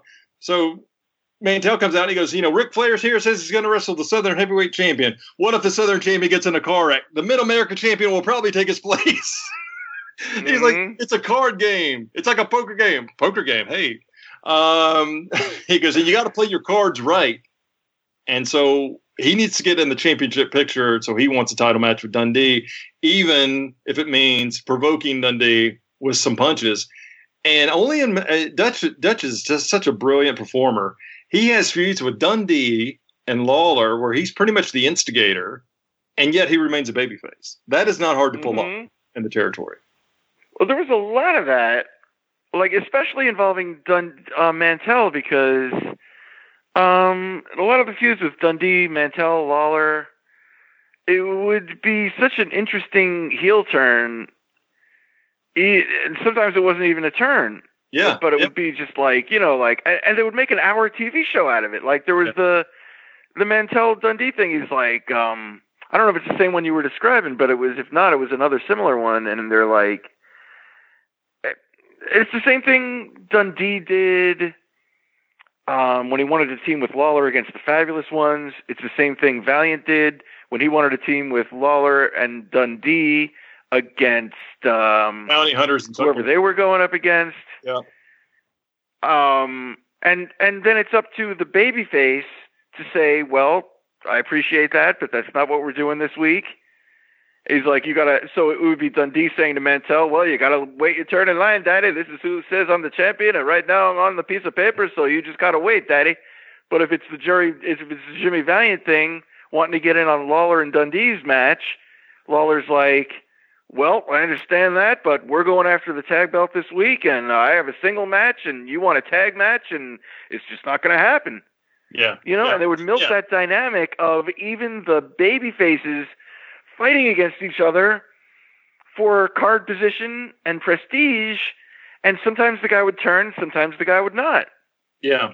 Well, in the in the in the case with Valiant too, I it's funny because uh, I first of all I love listening to to Cornette. I could listen to Cornette talk uh, talk about Memphis all day long, and he he mentions the, the very same discussion that uh, that you're that you're talking about with Lawler and Valiant and Dundee. I, Lawler and Dundee had just won the Southern Tag Belts from the Bounty Hunters, and the Bounty Hunters wanted a re- immediate rematch. Lawler says, "Well, we don't have to defend the titles again for 30 days against any. You know, we don't have to defend them for 30 days against anybody, let alone the the Bounty Hunters. But we will defend the titles if Chuck Malone puts his hair on the line. And so it's integral that it that it be a four man tag, right? Australian rules, I guess. Although I don't think I don't think those words were ever uttered on Memphis television. I think that was only a Sullyism. But uh, exactly. I was going to say they were sure uttered on in Florida. He Solie certainly liked saying that. well, maybe that's why Dundee was so he excelled so much in tag team matches. So there you go. He was in Australia. Actually, not there you go. that's just nitpicking. Uh, sorry, Mr. Crookshanks. Uh, won't won't happen again. Uh, but uh, yeah, but that's why that, that whole that spawns the argument between Lawler and Valiant and and Cornette just saying the believability, of, and, and they do absolutely pull it off. The only thing that I don't like about that whole deal is that I felt like that was a rushed angle that happened strictly because Hanson was getting a little too popular. Because that was also that was also the same Saturday that they debuted "Son of a Gypsy," which is just incredible television, and so far ahead yeah, yeah. And so Valiant is just peaking with his uh, babyface appeal. Mhm. And so they've either got to do one or two things. He's really starting to overshadow Lawler and Dundee, I think. Uh, either you got to go all the way with it, and that's not going to probably not going to happen. Right. Uh, that also happened to the Freebirds. That's why they left because they were about to turn babyface, and then they did the entrance. Uh, Huh. suddenly they find themselves back in prelims as heels instead of shooting up the cards as baby faces. right. Hayes points to the fact, you know, we did that entrance, and I think they thought we were getting a little too popular. Huh. So You know what always you know what was always curious to me? Like Dusty Rhodes um was always accused of holding people down. I'm sure he did. Magnum, Windham, everything would center around him. He'd be the big hero. He would save people. And this is just even in Florida, much less the NWA, where he got a big reputation for it. And Lawler, same thing. Keep yourself on top and all that. But two curious things about that. First of all, is the obvious, which is well, if you're the promoter and the booker and the star, you know you're not going to leave, so you're going to push yourself. So that's number one, and that's easy, and that's been discussed. The number two, which has never happened that I'm aware of, and maybe if it has, you can educate me, but you have a Lawler or a Dusty. Has anyone actually come in and eclipsed the popularity of the homesteading superstar? What if Barry Windham was allowed to run free? What if Dusty Rhodes got a broken leg in 1982 and Barry Windham was allowed to come in and they pushed him? Now, what would happen? Would Dusty never be the top star again, and now it would be like Barry Windham is Florida wrestling? no, I, would it I- be like? and Would it be like Jerry Lawler got edged out during that little angle, and now Jimmy Valiant owns thirty percent of the company, and he's he's the Jerry Lawler now. Like when does it ever happen? Like you don't keep the guy down well enough, and he actually usurps you, surpasses you, and now this guy's the name, and you're number two now. Right, and and I on, I think I think Lawler breaking his leg was was inadvertently the best thing that ever happened to him and the ter- territory because hmm he was you know he was cutting the best heel interviews in the country in '79 easily. I mean, he was. I mean, it's just a just remarkable stuff. I mean, he was great in '77 and '76 as, as a heel, but this is on another level. I mean, it really is, and, he, and you could argue too he's in his prime as a worker. Uh, but nevertheless, would still kind of take the night off against certain opponents like Dick the Bruiser, you know, where he's just not really doing Yeah. when he's motivated, he he God, you know, that, I think that's one that one of the reasons why the Kerry Von Erich series uh, clicked because Lawler was motivated to make that happen, to put that on a different level. Uh, yeah. you know, Because I was I thought that to myself because that was so late in the day for Lawler. That was like late '80s Lawler. 88. And um, but you know, as we know, Lawler, um, purely from a fan perspective, even when he would do angles in the WWE against Michael Cole or The Miz, if he wanted something to work, he could bring out an old style um, heat in his demeanor that Yeah. made you think, like, amongst all this bullshit, this is like a properly done angle. Oh yeah, I even even when Brian Christopher came out, and you know, God bless Brian, but um, that whole thing, you know, and a lot of people kind of make picked at Brian a little bit because he he kind of blew up on his way to the ring with the dancing. Maybe a lot of people didn't recognize him, but man, when it gets down to brass tacks and cuts that that interview really stood out to me. You know, when Cole brought him in and uh, he starts going, you know, I need I needed a father, you know, and you weren't there, and that was like a lot of pent up aggression. I think that Brian actually had. He and Kevin both. hmm So for him to unload and for Lawler to, you know, to just roll with it and use that personal issue. Uh, and it, Lawler has that line about Charlie Sheen. He's, you make you make Charlie Sheen look like a first class citizen or something like that. Um, and probably a little bit of that disappointment in how Brian's life was like. There's so there's just a lot of that in there, and it rings very true to me. I thought it was fantastic television. Um, clearly, they didn't uh, see fit to bring Brian back at that point.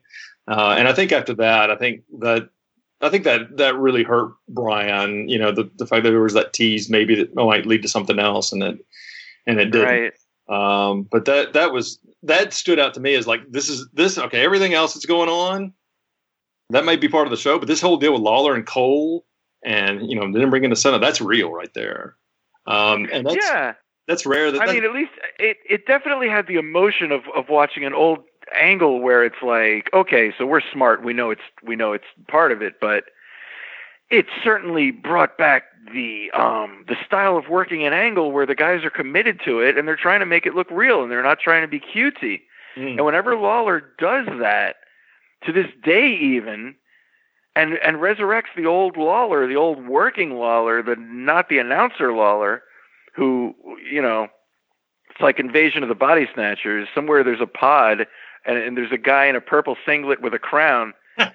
inside that inside that pod, and then Jerry Lawler he even changed his wardrobe to go up there and be an announcer into those you know those drape ensembles he would wear with the epaulets and everything. and he even changed his- crown. He even changed his style of crown. yes, yeah, I know. To me, it was And you know something? But you know something? Maybe that was subconscious. Like to say to his Memphis people, like, listen, I'm doing all this bullshit, but I'm not even using my real crown. I'm using all these bullshit outfits now. Yeah. Like this isn't me. This is This is WWF me. Yep. and by the way, I don't know. Go ahead. no, no, I, I, I'm disagreeing with you. That that that is Um, were you that, that, that's were you absolutely what I around? Were, say that again. That's absolutely what I thought too.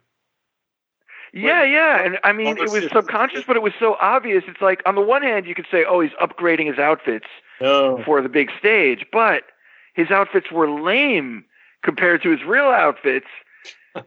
you know, if you want to impress, come out with that with that uh that Kiss outfit, that red and black one, you know, with the cape and everything. Yep. Yep. You know, Um, and yeah, it's funny you say that because that that was without a doubt inspired by Kiss.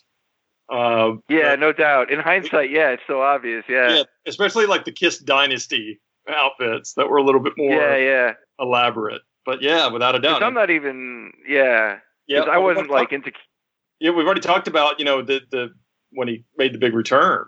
Uh, that was a Kiss entrance that he was ripping off. So Ah, definitely a lot of uh, of showmanship there that that that he took from Kiss. But yeah, Lawler always had the great entrances, the great outfits. The, you know, it's hard for a grown man to pull off wearing a cape, but somehow Lawler did, and and my friends thought, thought he thought he was you know cool. what's funny? You know what's funny about that? In um, 1982, I was 16, and um, it was right before I started shooting ringside. Um, like you know, actually allowed within the guardrail because I started in '82, but I was shooting from ringside, like front row.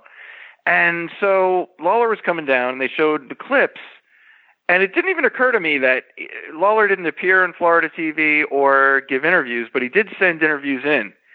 And so they sent the interview in, and I think Lawler came down to work. Funk and Buzz Sawyer, we discussed that last time, but it was 82. So I wanted to get pictures of Lawler, and I'm backstage, like in the, not strictly backstage, but backstage ish, where the guys would hang out.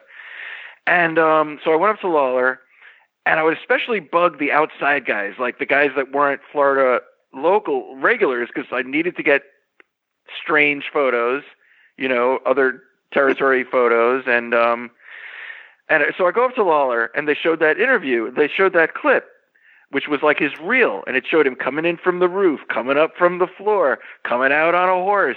And Then he's out there in the red and black outfit with the fireworks going off behind him, Yeah, and he's like, and he gives the classic Terry Funk interview, and he's like, Terry Funk, I've been fighting you up here. I'm going to fight you in Florida. So it was the whole highlight reel, and then Lawler's hanging out, and I got up to, I went up to him. I'm like, hey, welcome to Florida, and um, I'm like, are you going to come in on a horse set? He goes, no. I go, are you going to come in from the ceiling? He's like, no. I go, are you going to come up from the floor? He goes, no. I go, all right. And he was really nice about it, but he was like humoring me through the whole. I was taking him through the whole. I'm like, what kind of special event? Because I thought this was like the entrance Yeah. guy.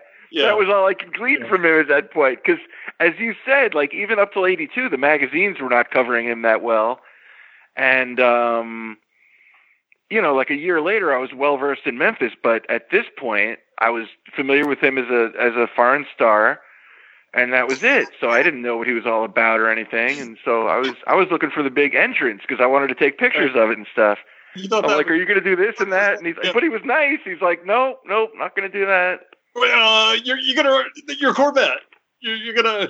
Well, I didn't drive here, so the Corvette's at home. Uh, you rid of Uh, right. Oh, that's, oh my god. So that that had to be a little anticlimactic, I suppose.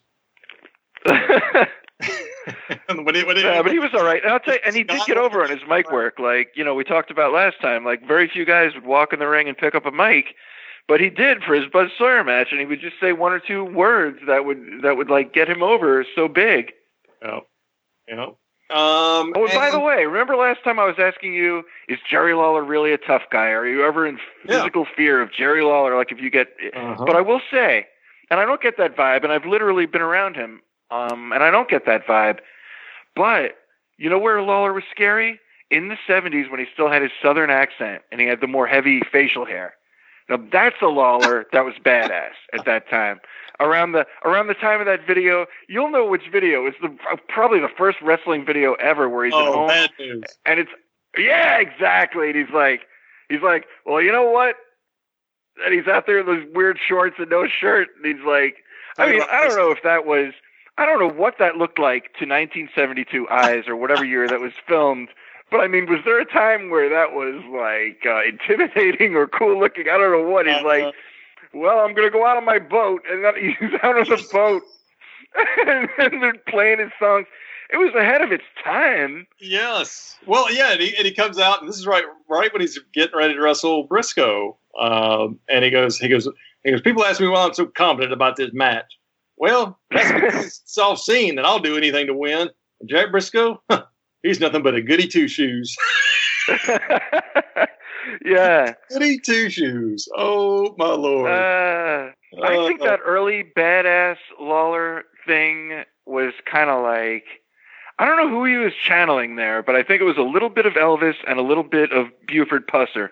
yeah, maybe. Like southern like like southern badass combined with like uh, Elvis cool, you know. um, okay, and to get to, to get back to the original email, uh, where was it going? Well, clearly this is going. This, supposedly this was going to be a shift, uh, shift of gears because Jarrett had just taken over the book. He was a few weeks away from creating the new fab or the well, I guess the new fabulous ones in that uh, reincarnation of Jackie Fargo and Roughhouse Fargo, uh, the debut of Steve Keirn and Stan Lane, which a lot of people call them the original Fabs. It's really confusing. Extra crispy. I don't know. Um, but uh, 82 was uh, certainly certainly wound down uh, very strong. Uh, but it's interesting that the in the fall of 82, when school back school got back in, the average attendance dropped down to about 6,000, and it and it really didn't lift until kids got out for the break. Um, and coincidentally enough, it culminated with a Lawler Bockwinkel match uh, in 82 Huh. Because Bockwinkel was back in the picture, and and I've heard uh, or read some some uh, I guess some I, you know the mind kind of plays tricks on you because all these all these different angles uh, hit you as a kid. In Memphis, there was like all these you know with every Saturday morning there was like a big angle. Uh, thing with the AWA started, I you know again I guess after they shot this deal. Jarrett was back in the same boat. It's hard to get dates on the NWA champion. Uh, Monday night's a big night for wrestling uh, in the South. Uh, Monday, you know, when the, the whole thing with Harley Race, when when they first made the switch, every time Harley came in, it was on a Sunday, just about. Uh, which you know, wrestling fans are creatures of habit. Jarrett often did everything he could not to promote on a Sunday because he just felt like that, that it always hurt uh, crowds. Uh, yeah, so they went. They end up going back with uh, with Bockwinkel, and it, it's interesting because Bockwinkel came in. They announced his appearance on Saturday, and they said that he had lost the AWA World Title to Otto Wanz. Um, hmm and that that very same night, Bockwinkel regains the belt, but they in Chicago, but they don't announce that uh, in Memphis. Uh, they had the first match with, with Bockwinkel coming in, trying to get back into the championship picture because Lawler's got this guaranteed shot at Flair if he's the Southern Heavyweight Champion. So Bockwinkel is the guy. They portray it as Bockwinkel is the guy looking for a title. Uh, I've I've read elsewhere uh, that people that the, they remember it as Bockwinkel wanting. He's the AWA World Champion, but now Lawler, you're going to have to put your belt on the line. But that's actually not the case. He was not the champion, or at least in storyline, he was not the champion when he came in. He was a guy desperate to get back into the championship picture. So that's how this was billed. I was there for the rematch, and at that point, they announced Lawler, uh, comes to the ring. He's he's wearing the Southern Heavyweight Championship and carrying. No, he's wearing the World's Heavyweight Championship and carrying the Southern title. And I remember my, it was one of the few times my dad ever took me to. Actually, the only time my dad ever took me to the Coliseum. And my dad goes, "Oh, well, Lawler's going to win this." And I said, "Why?" He goes, "Well, he's the world champion, son. He can't come back here every Monday night." And and so my dad's trying to smart me up a little bit. Ah. and my dad abru- abruptly drops his arm, and then Bockwinkel ends up retaining. And the whole, uh, the whole, what, that that's so they can get out of the deal with Flair coming in. Uh, ah, right. and, you know, because it's easier to get dates on Nick. He was Jarrett says he, you know, was not particularly impressed with Flair, and just thought the chemistry with Lawler and Bockwinkel was better. And so if it's easier, I to- would definitely, I would definitely say that. Like you can debate Flair and Bockwinkel, and I, I see both points of view when it comes to that. But um, definitely um, the uh, the um, whatever the chemistry between Flair and I mean Lawler and uh, Bockwinkel was like perfect. I don't know what it was. You wouldn't think Lawler would wrestle a Bockwinkel style match, and by the same token. Um, it brought a lot out of Bockwinkel oh a yeah, lot of brawling and, and blood and stuff that you don't ordinarily see him have against Larry Zbyszko or whoever they have him working up there. And what's crazy about it is, you know, with Bockwinkel, you're not going to get the same match twice, which I think is Is- Right. is a big, big bonus uh, because Yeah. because you know it wasn't too late. The first time I saw the the, the screw the the dusty finish was in World Class when World Class started airing. And World Class, I think, by the end of by the end of '82 started to air, and it was one of the very first world class shows I saw. Where it's the, one of the better executions of the Dusty finish, and maybe it was because it was the first time I saw it. But Kevin Von Erich seemingly defeats Flair. Uh, Bronko Lubich takes the bump, if you can imagine that, because that sets up the babyface hound himself, David Manning, to come in and count three. hmm Uh, but unbeknown to Manning, uh, Flair had gone over the top rope, so uh, it's quickly reversed. But you know, at that point, you know, I don't know how many times Texas fans had seen that. They acted like they had never seen it. They, the Yeah. build, you know, the roof of the building nearly came off, um, and I was just going nuts watching it as a kid. And you know, the, it got reversed, and then slowly but surely, you would start seeing that. You know, they call it the Dusty, but this is when Dusty wasn't even booking. Um, you know, Yeah. Exactly. yeah. yeah, that finish had been going on for years. They did a deal. They showed a, uh, a video of Austin Idol, who's returning to the area, and just watching the clip of it, you can kind of see the dusty finish unfold with Idol From uh, Southeast, right? three coming out, counting three. Idol celebrating, the two referees talking in the background about, you know, one of one of them's mentioned, you know, motioning over the top, and even as a kid, and I'm not really knowing what's an angle and what's not. You can kind of say, wow, that looks really familiar. How many times did this happen?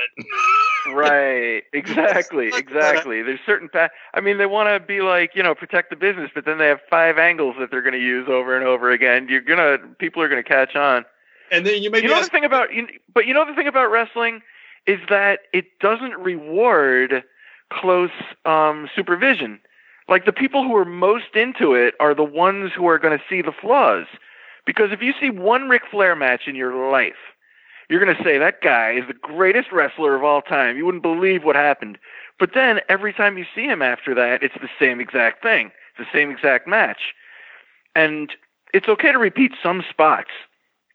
But I think the most egregious example of this is Ric Flair's Ray Stevens over the top bump because, okay, every wrestler gets thrown into the turnbuckle a hundred times during every match. But this guy, Ric Flair, is the only guy who goes ass over tea kettle every time he's thrown into the turnbuckle. But if he's a face, he recovers and comes off the other side with an axe handle. Yeah, I mean, Not a this is like a crazy. like- This is a crazy bump that shouldn't be able to be duplicated or replicated anywhere, but it happens to him every time he gets in the ring. yeah. Like any other guy, any jobber gets thrown into the turnbuckle, and he's like gets thrown into the turnbuckle. But Ric Flair, the greatest wrestler ever, gets thrown into the third row every time. and the face the face flop you know it's I, I get it and it works if you if you're not in the territory much but my goodness Yeah. When when, when world class started airing in memphis and then mid-atlantic this is where you didn't even need cable yet. You know? I, I, you know what it is? Because it, it benefits the um the casual fans because guys get to even Flair said like if you never saw a Ric Flair match before I want you to see everything. I want you to see the whole repertoire. Yeah. and um I understand that but that's if you're coming into a different market do it but I mean now you're screwed because you got cable and video and everything and Flair has like 10 million matches under his belt there's no way to disguise his repertoire but think about it I've seen all the greats, and none of them had a routine that they would do. Not Harley Race. I mean, Race was the closest to having a routine, but he really didn't. He was just a slow, lumbering style, yeah and all his matches would end in, you know, in the babyface getting screwed and the title not changing. It, it was kind of the same um, result, but um, you didn't say um, there's you know there's this part of the match where this is happening and there's his spot for that. Flair's the only guy who literally had the same match over and over, which Well- is a tragedy, I might say, because I remember when he won the belt, and right before he won the belt, he came down and did jobs to everybody. So when he had the belt, he would Mhm. come back and it would be like, oh, this guy already beat him. Now he's going to win the belt. So he came down and he worked Mike Graham two, Mr. Wrestling two, Wahoo, did jobs for everybody. And during these matches, this was some of my earliest exposure to Flair live. And they were great. Like Flair mixed it up. It was back and forth matches. It was not um maybe everything was little bit more not than usual Definitely, definitely, because I remember um, when he was working too, and he was champion by now, and he ca- and he was working too, and Flair just cut him off with a knee to the gut, and I was taking pictures from the front row. I'm like, well, that's cool because I like to see the good guys. I like to see the bad guys assert themselves. You know what I mean? You never see a bad guy get some good offense in. So Flair just grabbed him by the trunks and and and kneed him in the gut. I'm like, oh, that's cool. Yeah. and definitely Flair, Flair Flair got to do so much more when um you know previous prior to I would say the Four Horsemen era, probably a little bit before that, where he just became like this yeah. this um composite champion, Yeah. but it was so far off from the long-haired butterfly on his trunks nature boy of the mid to late 70s.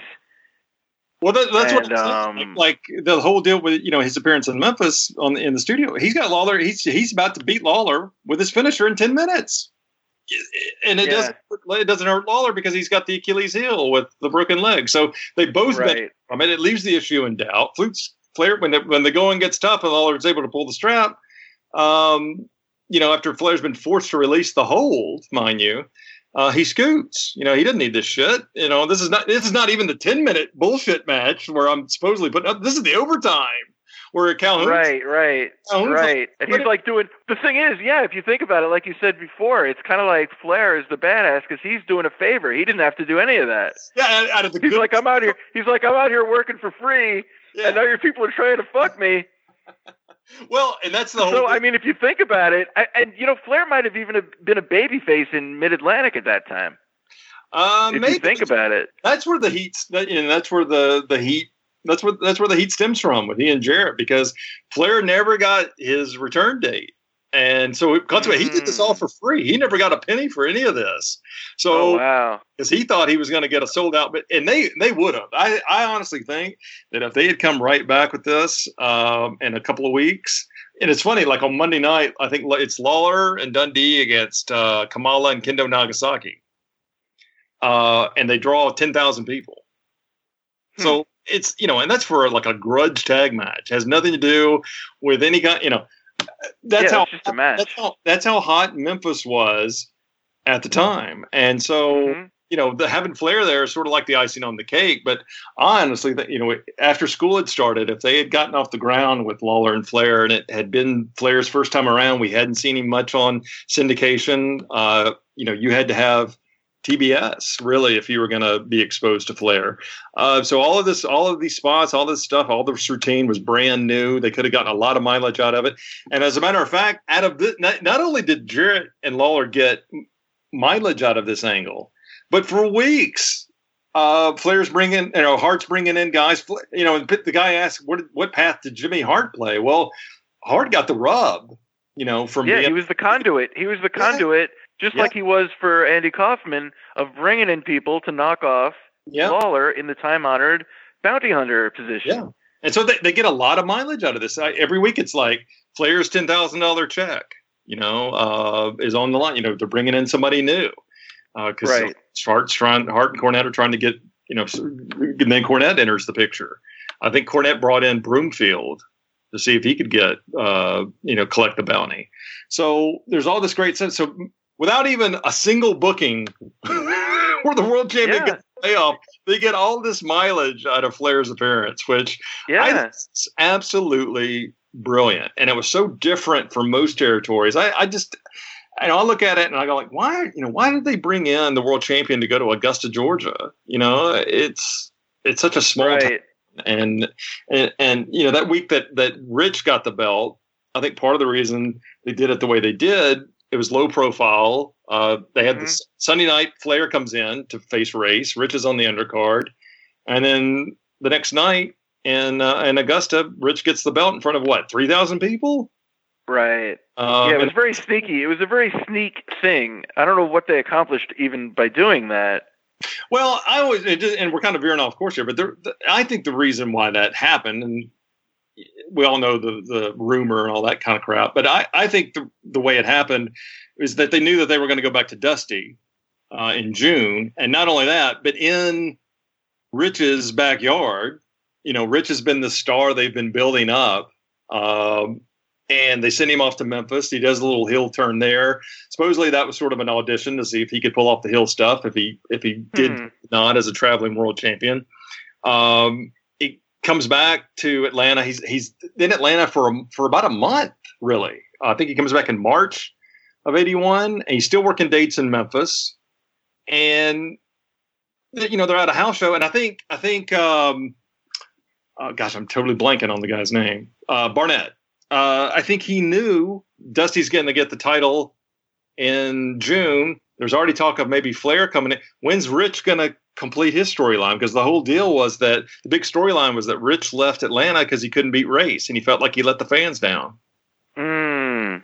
Uh, I believe Race was the first one to show aggression toward Tom, uh, Tommy's mom, Peggy. I think that you know the angle was that this was going to be Rich's last shot at the belt, and got him in Atlanta. They flew in Rich's mother to be at ringside, and Harley comes out, uh, you know, and at some point as as the match goes on, he's he starts berating Peggy for raising a loser, and Tommy just ends up getting DQ because he loses his temper, and so he leaves. Huh. He, I believe that's the way they did it, and he leaves uh, the territory. He's frustrated. Nice guys finished last. Comes into Memphis as a heel, right? Uh, so I guess in that sense, the angle did sort of make sense when Peggy comes out and she says she's worried about Tommy because technically maybe it all started with with Peggy in Atlanta. So this is a way of kind of finishing that deal up. And if you're, if, when are you ever going to have that storyline? How are you going to complete it? The only way you can complete it, and whereas Rich doesn't come off like a total wuss and a failure, is if he gets one over on Race. And so Hmm. you know, he has a talk with, and maybe he explains that, lays it out. Race always liked Tommy. You know, Hanson was a big fan of Rich, put him over big time in his book. He's one of the best baby faces I ever worked with. I don't know what happened to him after 83 or 84. Um, Wow. I think you and I both know, but that's that's a podcast for another day. well, hey, Howard, uh, the time has flown by very fast once again. We were almost at two hours. Uh, if your last appearance didn't kill the show, then this will certainly be the death blow. I, uh, if the smell doesn't do it, the infection will. Yes, I'm looking at it as uh, as like Vince McMahon injecting his creation with a lethal dose of poison uh, when he brought in. So does that make me your what? Am I your Triple H or what does that make me? I'm absolutely joking, uh, man. I, I have you in because you're going to provide a unique perspective, and you appreciate the little the little nuances of the late great Lance Russell and what made him, in my opinion, the greatest wrestling announcer of all time. Yeah, It's- I'll it's concur with you. I'm a Florida boy, but I will concur with you on that. So, your thoughts on on the angle overall? Did it, this clicks for you or no? Is is what? This angle does, does it click for you or no? Yeah, like there was something out, unsatisfying about it, but that was that was built into the uh, very fabric of the angle, which means you're not supposed to be satisfied. And I think it totally did its job as an angle, which establishes Flair and Lawler in a feud, and also, as you said, now Flair can call in or not even call in. Andy uh, Andy Kaufman at least called in to talk to Jimmy Hart. Flair didn't even call in to talk to Jimmy Hart. Jimmy Hart would just pretend to talk and go, "All right, baby, I'm I'm flying in Terry Funk this week or whatever." I don't know whoever was involved at the time, but I think home run. Okay. What more do you want out of an angle? I mean, there's no reason. If they didn't touch on TV, that would have been fine. And the way they did it was fine. And they just should have followed up better. Apparently, you know, we're at the end of the show, but Lawler didn't like working with Flair. And I don't know what Flair's opinion about working this area. Flair always seemed to have trouble whenever he came in. He didn't like working against Coco. Um, well, Lawler, Lawler didn't sour on Flair until the 30th in '85. You know, when they when they had to have a 29 minute match or 30 minute match, and uh, Lawler wasn't even going to get a DQ win. Uh, and some some speculate that was jockeying uh, on the part of Crockett. You know, because Crockett had ideas of coming into Memphis with, without Jarrett, and he and he did in '86. So yeah. this was sort of it was sort of a way for Jer- for Crockett to go, hey, you know, why don't we work together here? And oh, we're going to put the belt on Lawler, uh, and hence the oh, I'm going to win the world Right. ever retire. And then Dusty comes in as Booker. That's that's put on the on the uh, that, that's, Dusty's certainly going to kibosh that. Right. so- Right. Yeah, so Lawler's kind of backed himself into a corner, uh, and I'm so glad that they didn't resurrect the CWA title because when Lawler came out and he says uh, he's going to win the world title in 1985 or retire, he goes, "And there are currently three of them," and I'm like, "Wow, is he really going to?" Hogan on here, and he's like, he goes, you know, there's the NWA with Ric Flair, there's the AWA with Rick Martel, and then of course there's the CWA title. And I went, oh no, no, don't, no, don't do that, no, no, no. And thank God, oh my god. thank God they didn't like. can you imagine they resurrect Billy Robinson, bring him back? he's been gone three oh, years Oh my god. How funny. in the dark corners. Of, but, Yeah, you're right. You can't go back. You can't go back into that. Oh, but hey, before we go, I wanna, I wanna, um, you know how we always call Jerry Lawler the beautiful liar, trademark. Um, I want to hey, I give didn't you call people. that. You did. I want to, I want to give you people my impression of Jerry Lawler about to tell a lie. Okay, you ready? I need, I need complete silence for this. I need, um, what do they call that before you go to air? thought- The, I thought uh, the wolf was part of it. Oh, okay, okay. well, you know, first of all, that's it. There's like That's a- my that's my impression of Jerry Lawler about to tell a lie. well. yeah. Because if you notice, if you pick it apart psychologically, at the beginning, it's always like, I'm taken aback. I don't know what you're talking about. I understand some of these points have been brought up, but you have it all wrong. And that's when he goes, Well, you know, and then he formulates his whole thing, and that's just getting ready. That's just the pulling the rubber band back, and now he's ready. And he goes, and then he adjusts, and then he readjusts his body position. Maybe puts his hand on his hips or swivels a little. You know, first of all, and then he gets into it, and then he's off and running. and then he's, uh, and then as the great Irving Cohen says, da da da, dee, whatever the hell else you want to put in there, because it's all Doesn't- bullshit. Doesn't he do that in that clip that you have of? Uh, in it, I don't know how this happened. Uh, the Florida, the local Florida news uh, does a feature on wrestling, and Oh my god! one and Lawler's at Lawler, and it's actually footed like like one of the dream matches that we talked about. Lawler and Charlie Cook. Not that Lawler and Charlie Cook is Oh my god! I wanted to get into this with you. This is, I, oh, this is crazy. Go ahead, but I gotta tell you something. so so so it's Lawler and Charlie Cook against Assassin Number One, Jody Ham. Which eh, again, I think Jody Hamilton could have had a hell of a run in Memphis as the Assassin uh, with Hart.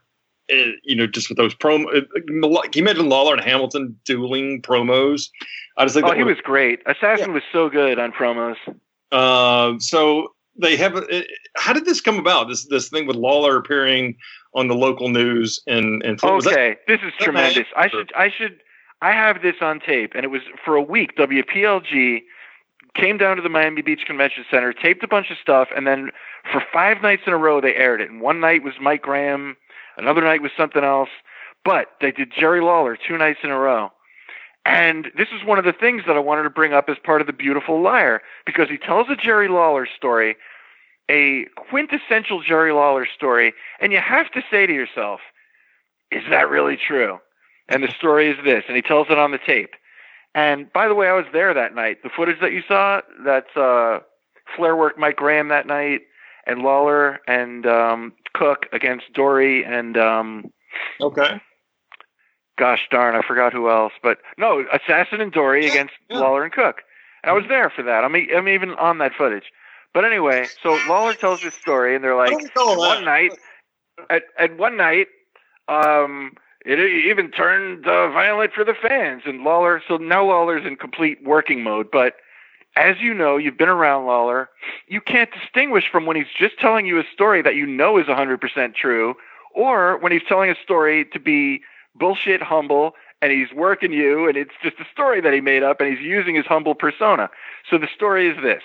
He goes, "Oh, you know, one night I um I was in the ring and um they were doing something to me. Well, he told it better than this Lawler did, but he goes, and then here's the climax of the story, and he goes, and I'm walking back to the dressing room after the beating or whatever, and uh, and this old black lady, she falls down 98 flights of stairs, and she picks herself up at the bottom, and she goes, and I'm like, oh my god, are you all right? Like, how did that, any of this happen? Like, it's perfect timing. She falls at his feet right when he's on the way back, and he actually can hear over the crowd to say, "Oh my God, are you all right?" But he's like, "Oh my God, are you all right?" You just fell down the whole bleachers. You did a Jerry Lawler bump from 1972. Yeah. So she goes, I'm fine, baby. I just wanted you to. I just wanted to tell you, don't let them hurt you, Jerry. Well, wait a minute. I don't, I don't recall Lawler really putting the. Uh... Now, okay, that's all from memory, but I have that tape, and I will post it to your page. No, I have that segment. So I don't know. No, I don't know how close I am to that, but I believe that's the gist of it. Like she fell down a whole flight of stairs, Well, I- telling I- him not to get hurt. You know, Yeah, she's this old frail black lady. Like, like I would love to know if that really happened. I think something similar to that probably did happen. That would that would be Right. You know what I mean? Yeah. Yeah. Um, maybe it was Miss Miss Lily. I don't know. Um, I can't imagine her climbing too many steps though, or maybe she just fell down. That was she, that was probably it. She probably Miss Lily. You know, she had a cane. I think she she probably slipped or something. But her, her Yeah. concern was Lawler. That, that very much could be true, dude. I because I I there are certain parts of of of bouts in like 81, 82. You can hear Lily when she when when Lawler is about ready to pull the strap. She is screeching. You can hear it like, "Come on, Jerry, let's go!" and that is absolutely her. She is going. She is about to have a fit right before he pulls the strap. She's also yeah. She's also the one that after Lawler Paul drops coffin, and no matter what you think about Andy, you know in Memphis the way they do the pile- it's funny because during the, the studio match, Flair's about to give Lawler a pile driver, and Calhoun tackles Lawler like Yeah, I remember that. Yeah. like, no, no, no, no, no, no, do you, do you, do you, know, can't, do- can't Yeah. And uh, and Dave Brown goes, uh, Calhoun reminding Flair about the pile driver being an automatic as if as if that's the case throughout the NWA, but uh, only in the state of Tennessee. Um, is that all- right. is that all- right. and I think it's still there to this day.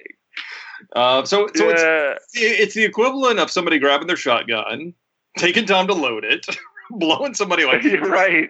and then you you have you hear this voice scream out, and it's and it's Lily going one more time. What kind of sadist are you? He's out. He's uh, oh, that's funny. just absolutely just a blood curdling, bloodthirsty scream from from Miss Lily. That's who I. One thing that about that, I do remember them calling Lawler a Memphis State University graduate, which is certainly not the case. But he did Huh. go to school there on an art scholarship, and maybe Lawler, so the way he worded that, kind of yeah, yeah, I went to Memphis State, yeah, with on an art scholarship. So maybe just assume that he graduated the way he's talking about it. But uh, uh, but anyway. All right, man. Well, hey, uh, once again, thank you for joining us, Howard. We'll certainly uh, have you back uh, if we survive this episode.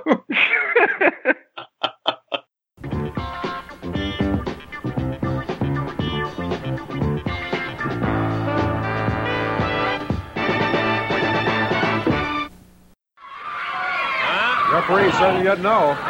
Okay, well, we're off and running on it. Because Flair going after Lawler. This is an extended uh, portion, a another match getting underway as Ric Flair says, I want five more minutes. And Flair pounding on Lawler. Lawler taking those shots from Ric Flair. He's driven back into the corner, and the King right now being brutalized. Look out! There's that Lawler move, and he nails Flair.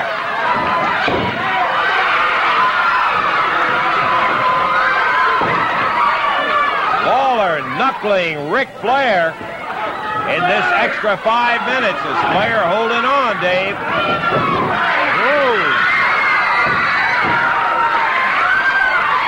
Oh, he almost kicked him right over that ring post into the monitor and on the floor, and Flair slammed. Look at Lawler go to town.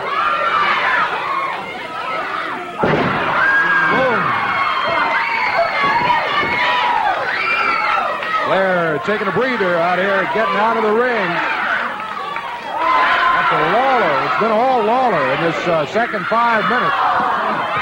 Flair grabs his uh, his belt and heads out of here. Ric Flair, after being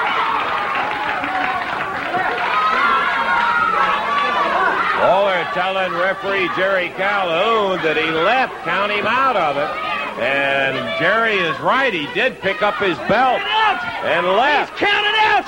I'm the world heavyweight champion.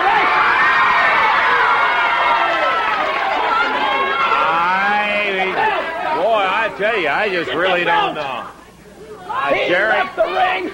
He's counted out. I'm the champion. I I don't know. Of course, that is nothing new. I have known what's happened here since uh, we all got started in this. Ric Flair came out here.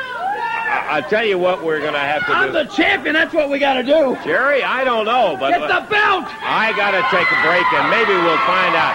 Listen, see if you can uh, get Eddie Marlin for me during this break, and let me see if we can get this thing straightened out. We're going to take a break, ladies and gentlemen. Is uh, yeah, Eddie. We've got to get this uh, cleared up on the thing because Flair picked up the belt and left in here, and uh, it would seem to me that that would make Lawler the uh, world heavyweight champion. Well, it's real confusing to everybody except Ric Flair. I went back and talked to him, and he said, What's the big deal? He said, Show me the contract for today's title match, and I'll produce the belt. So, without his word, it wasn't a title match. So he said we had to have a contract. We didn't have a contract. Here he is right here. Just a minute, brother. Produce a contract. Well, Show me a contract that said I wrestled for the world championship. I don't have one. Show it to me.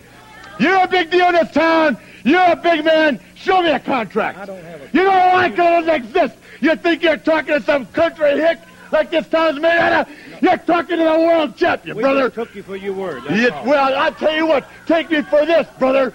You will never see the day that I wrestle Jerry Lawler. And you know why? I'll tell you why. Don't crowd me. Get in here, big man.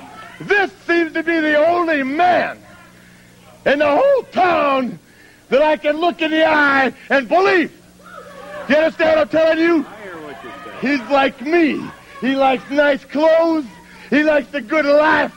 He likes the soft touch of a pretty woman. And he likes money. So let me show you something, brother. Don't you walk away either. I don't care if you're a multimillionaire, Eddie Marlin. I'm a multimillionaire, too. Just a minute, partner. I presume then that officially means that the title did not change hands. It was no title match. Who's wasting it around? You know damn well it didn't change hands. Okay. It's on the waist of the world champion, brother. All right, all right. Well, you, You know, I want to tell you something. I came out here out of the goodness of my heart. I flew my little jet in here out of the goodness of my heart, and you country bumpkins, you rednecks, tried to put something over on Mr. Cool. No way, Daddy. Not today, anyway. What's name? Flair.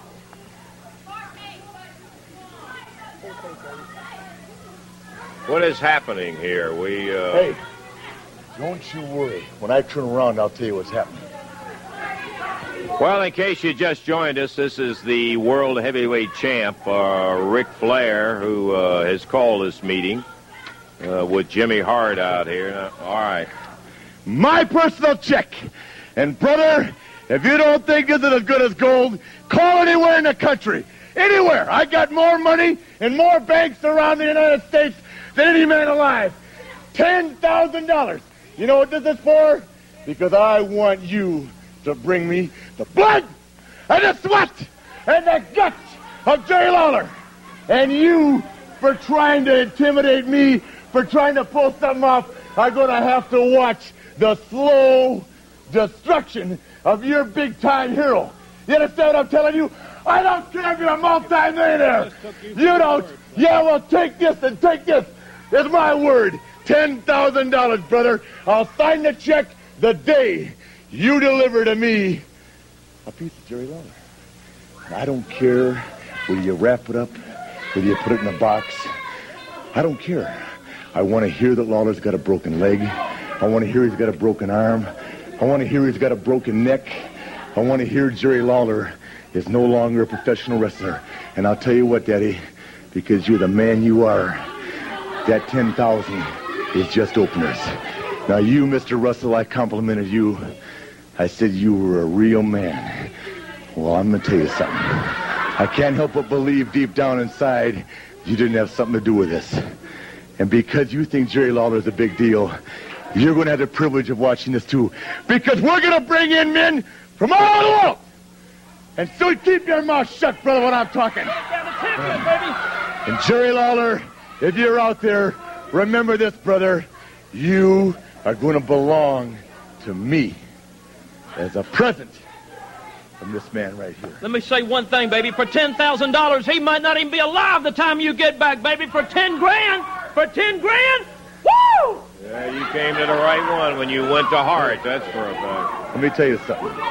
What comes out of my mouth is as good as gold. Put it in the bank. What I can't go out and get myself, I buy. And I'm buying Jerry Lawler's hide. I'm going to be very polite. Lawler, laugh, joke about this, but remember one thing. You've never come up against Ric Flair. And what I want, I get. And we want to thank our special guest, Howard Baum, for joining us today on the KFR podcast. And uh, as you can tell, I think I actually convinced Howard that this was a great angle. I think when we started off, he was a little he was a little indifferent, uh, which I think a lot of people are. But if you know, if you take this angle for for what it was, and the, you know, granted there is that disappointment because basically they spend the entire show building up a match that never actually happens.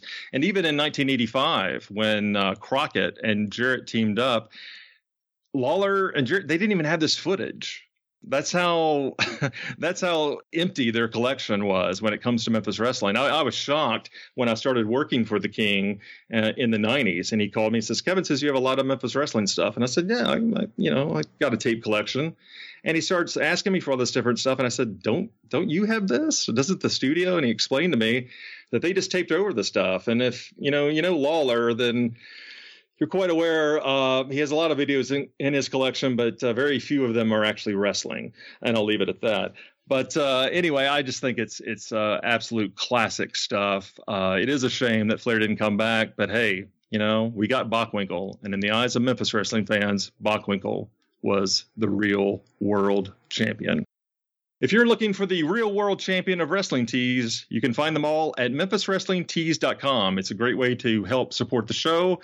We are bringing out a new spring line with new t-shirts on the Fabulous Ones, the Rock and Roll Express, and the First Family, all by our own Arcadian Vanguard artist, Terrible Travis Heckle. That's at memphiswrestlingtees.com. You can follow me on Twitter at Trav Scott Bowden. You can find me on Facebook at facebook.com slash Kentucky Fried Rasslin'. You can follow Brian on Twitter at Great Brian Last. Just want to remind you that Kentucky Fried Rasslin' is a production of the Arcadian Vanguard Podcast Network. For Brian Last, this is Scott Bowden. We'll see you next week. Bye bye, everybody. The announcers on this program are selected and paid by parties other than this station, namely the promoters of Championship Wrestling.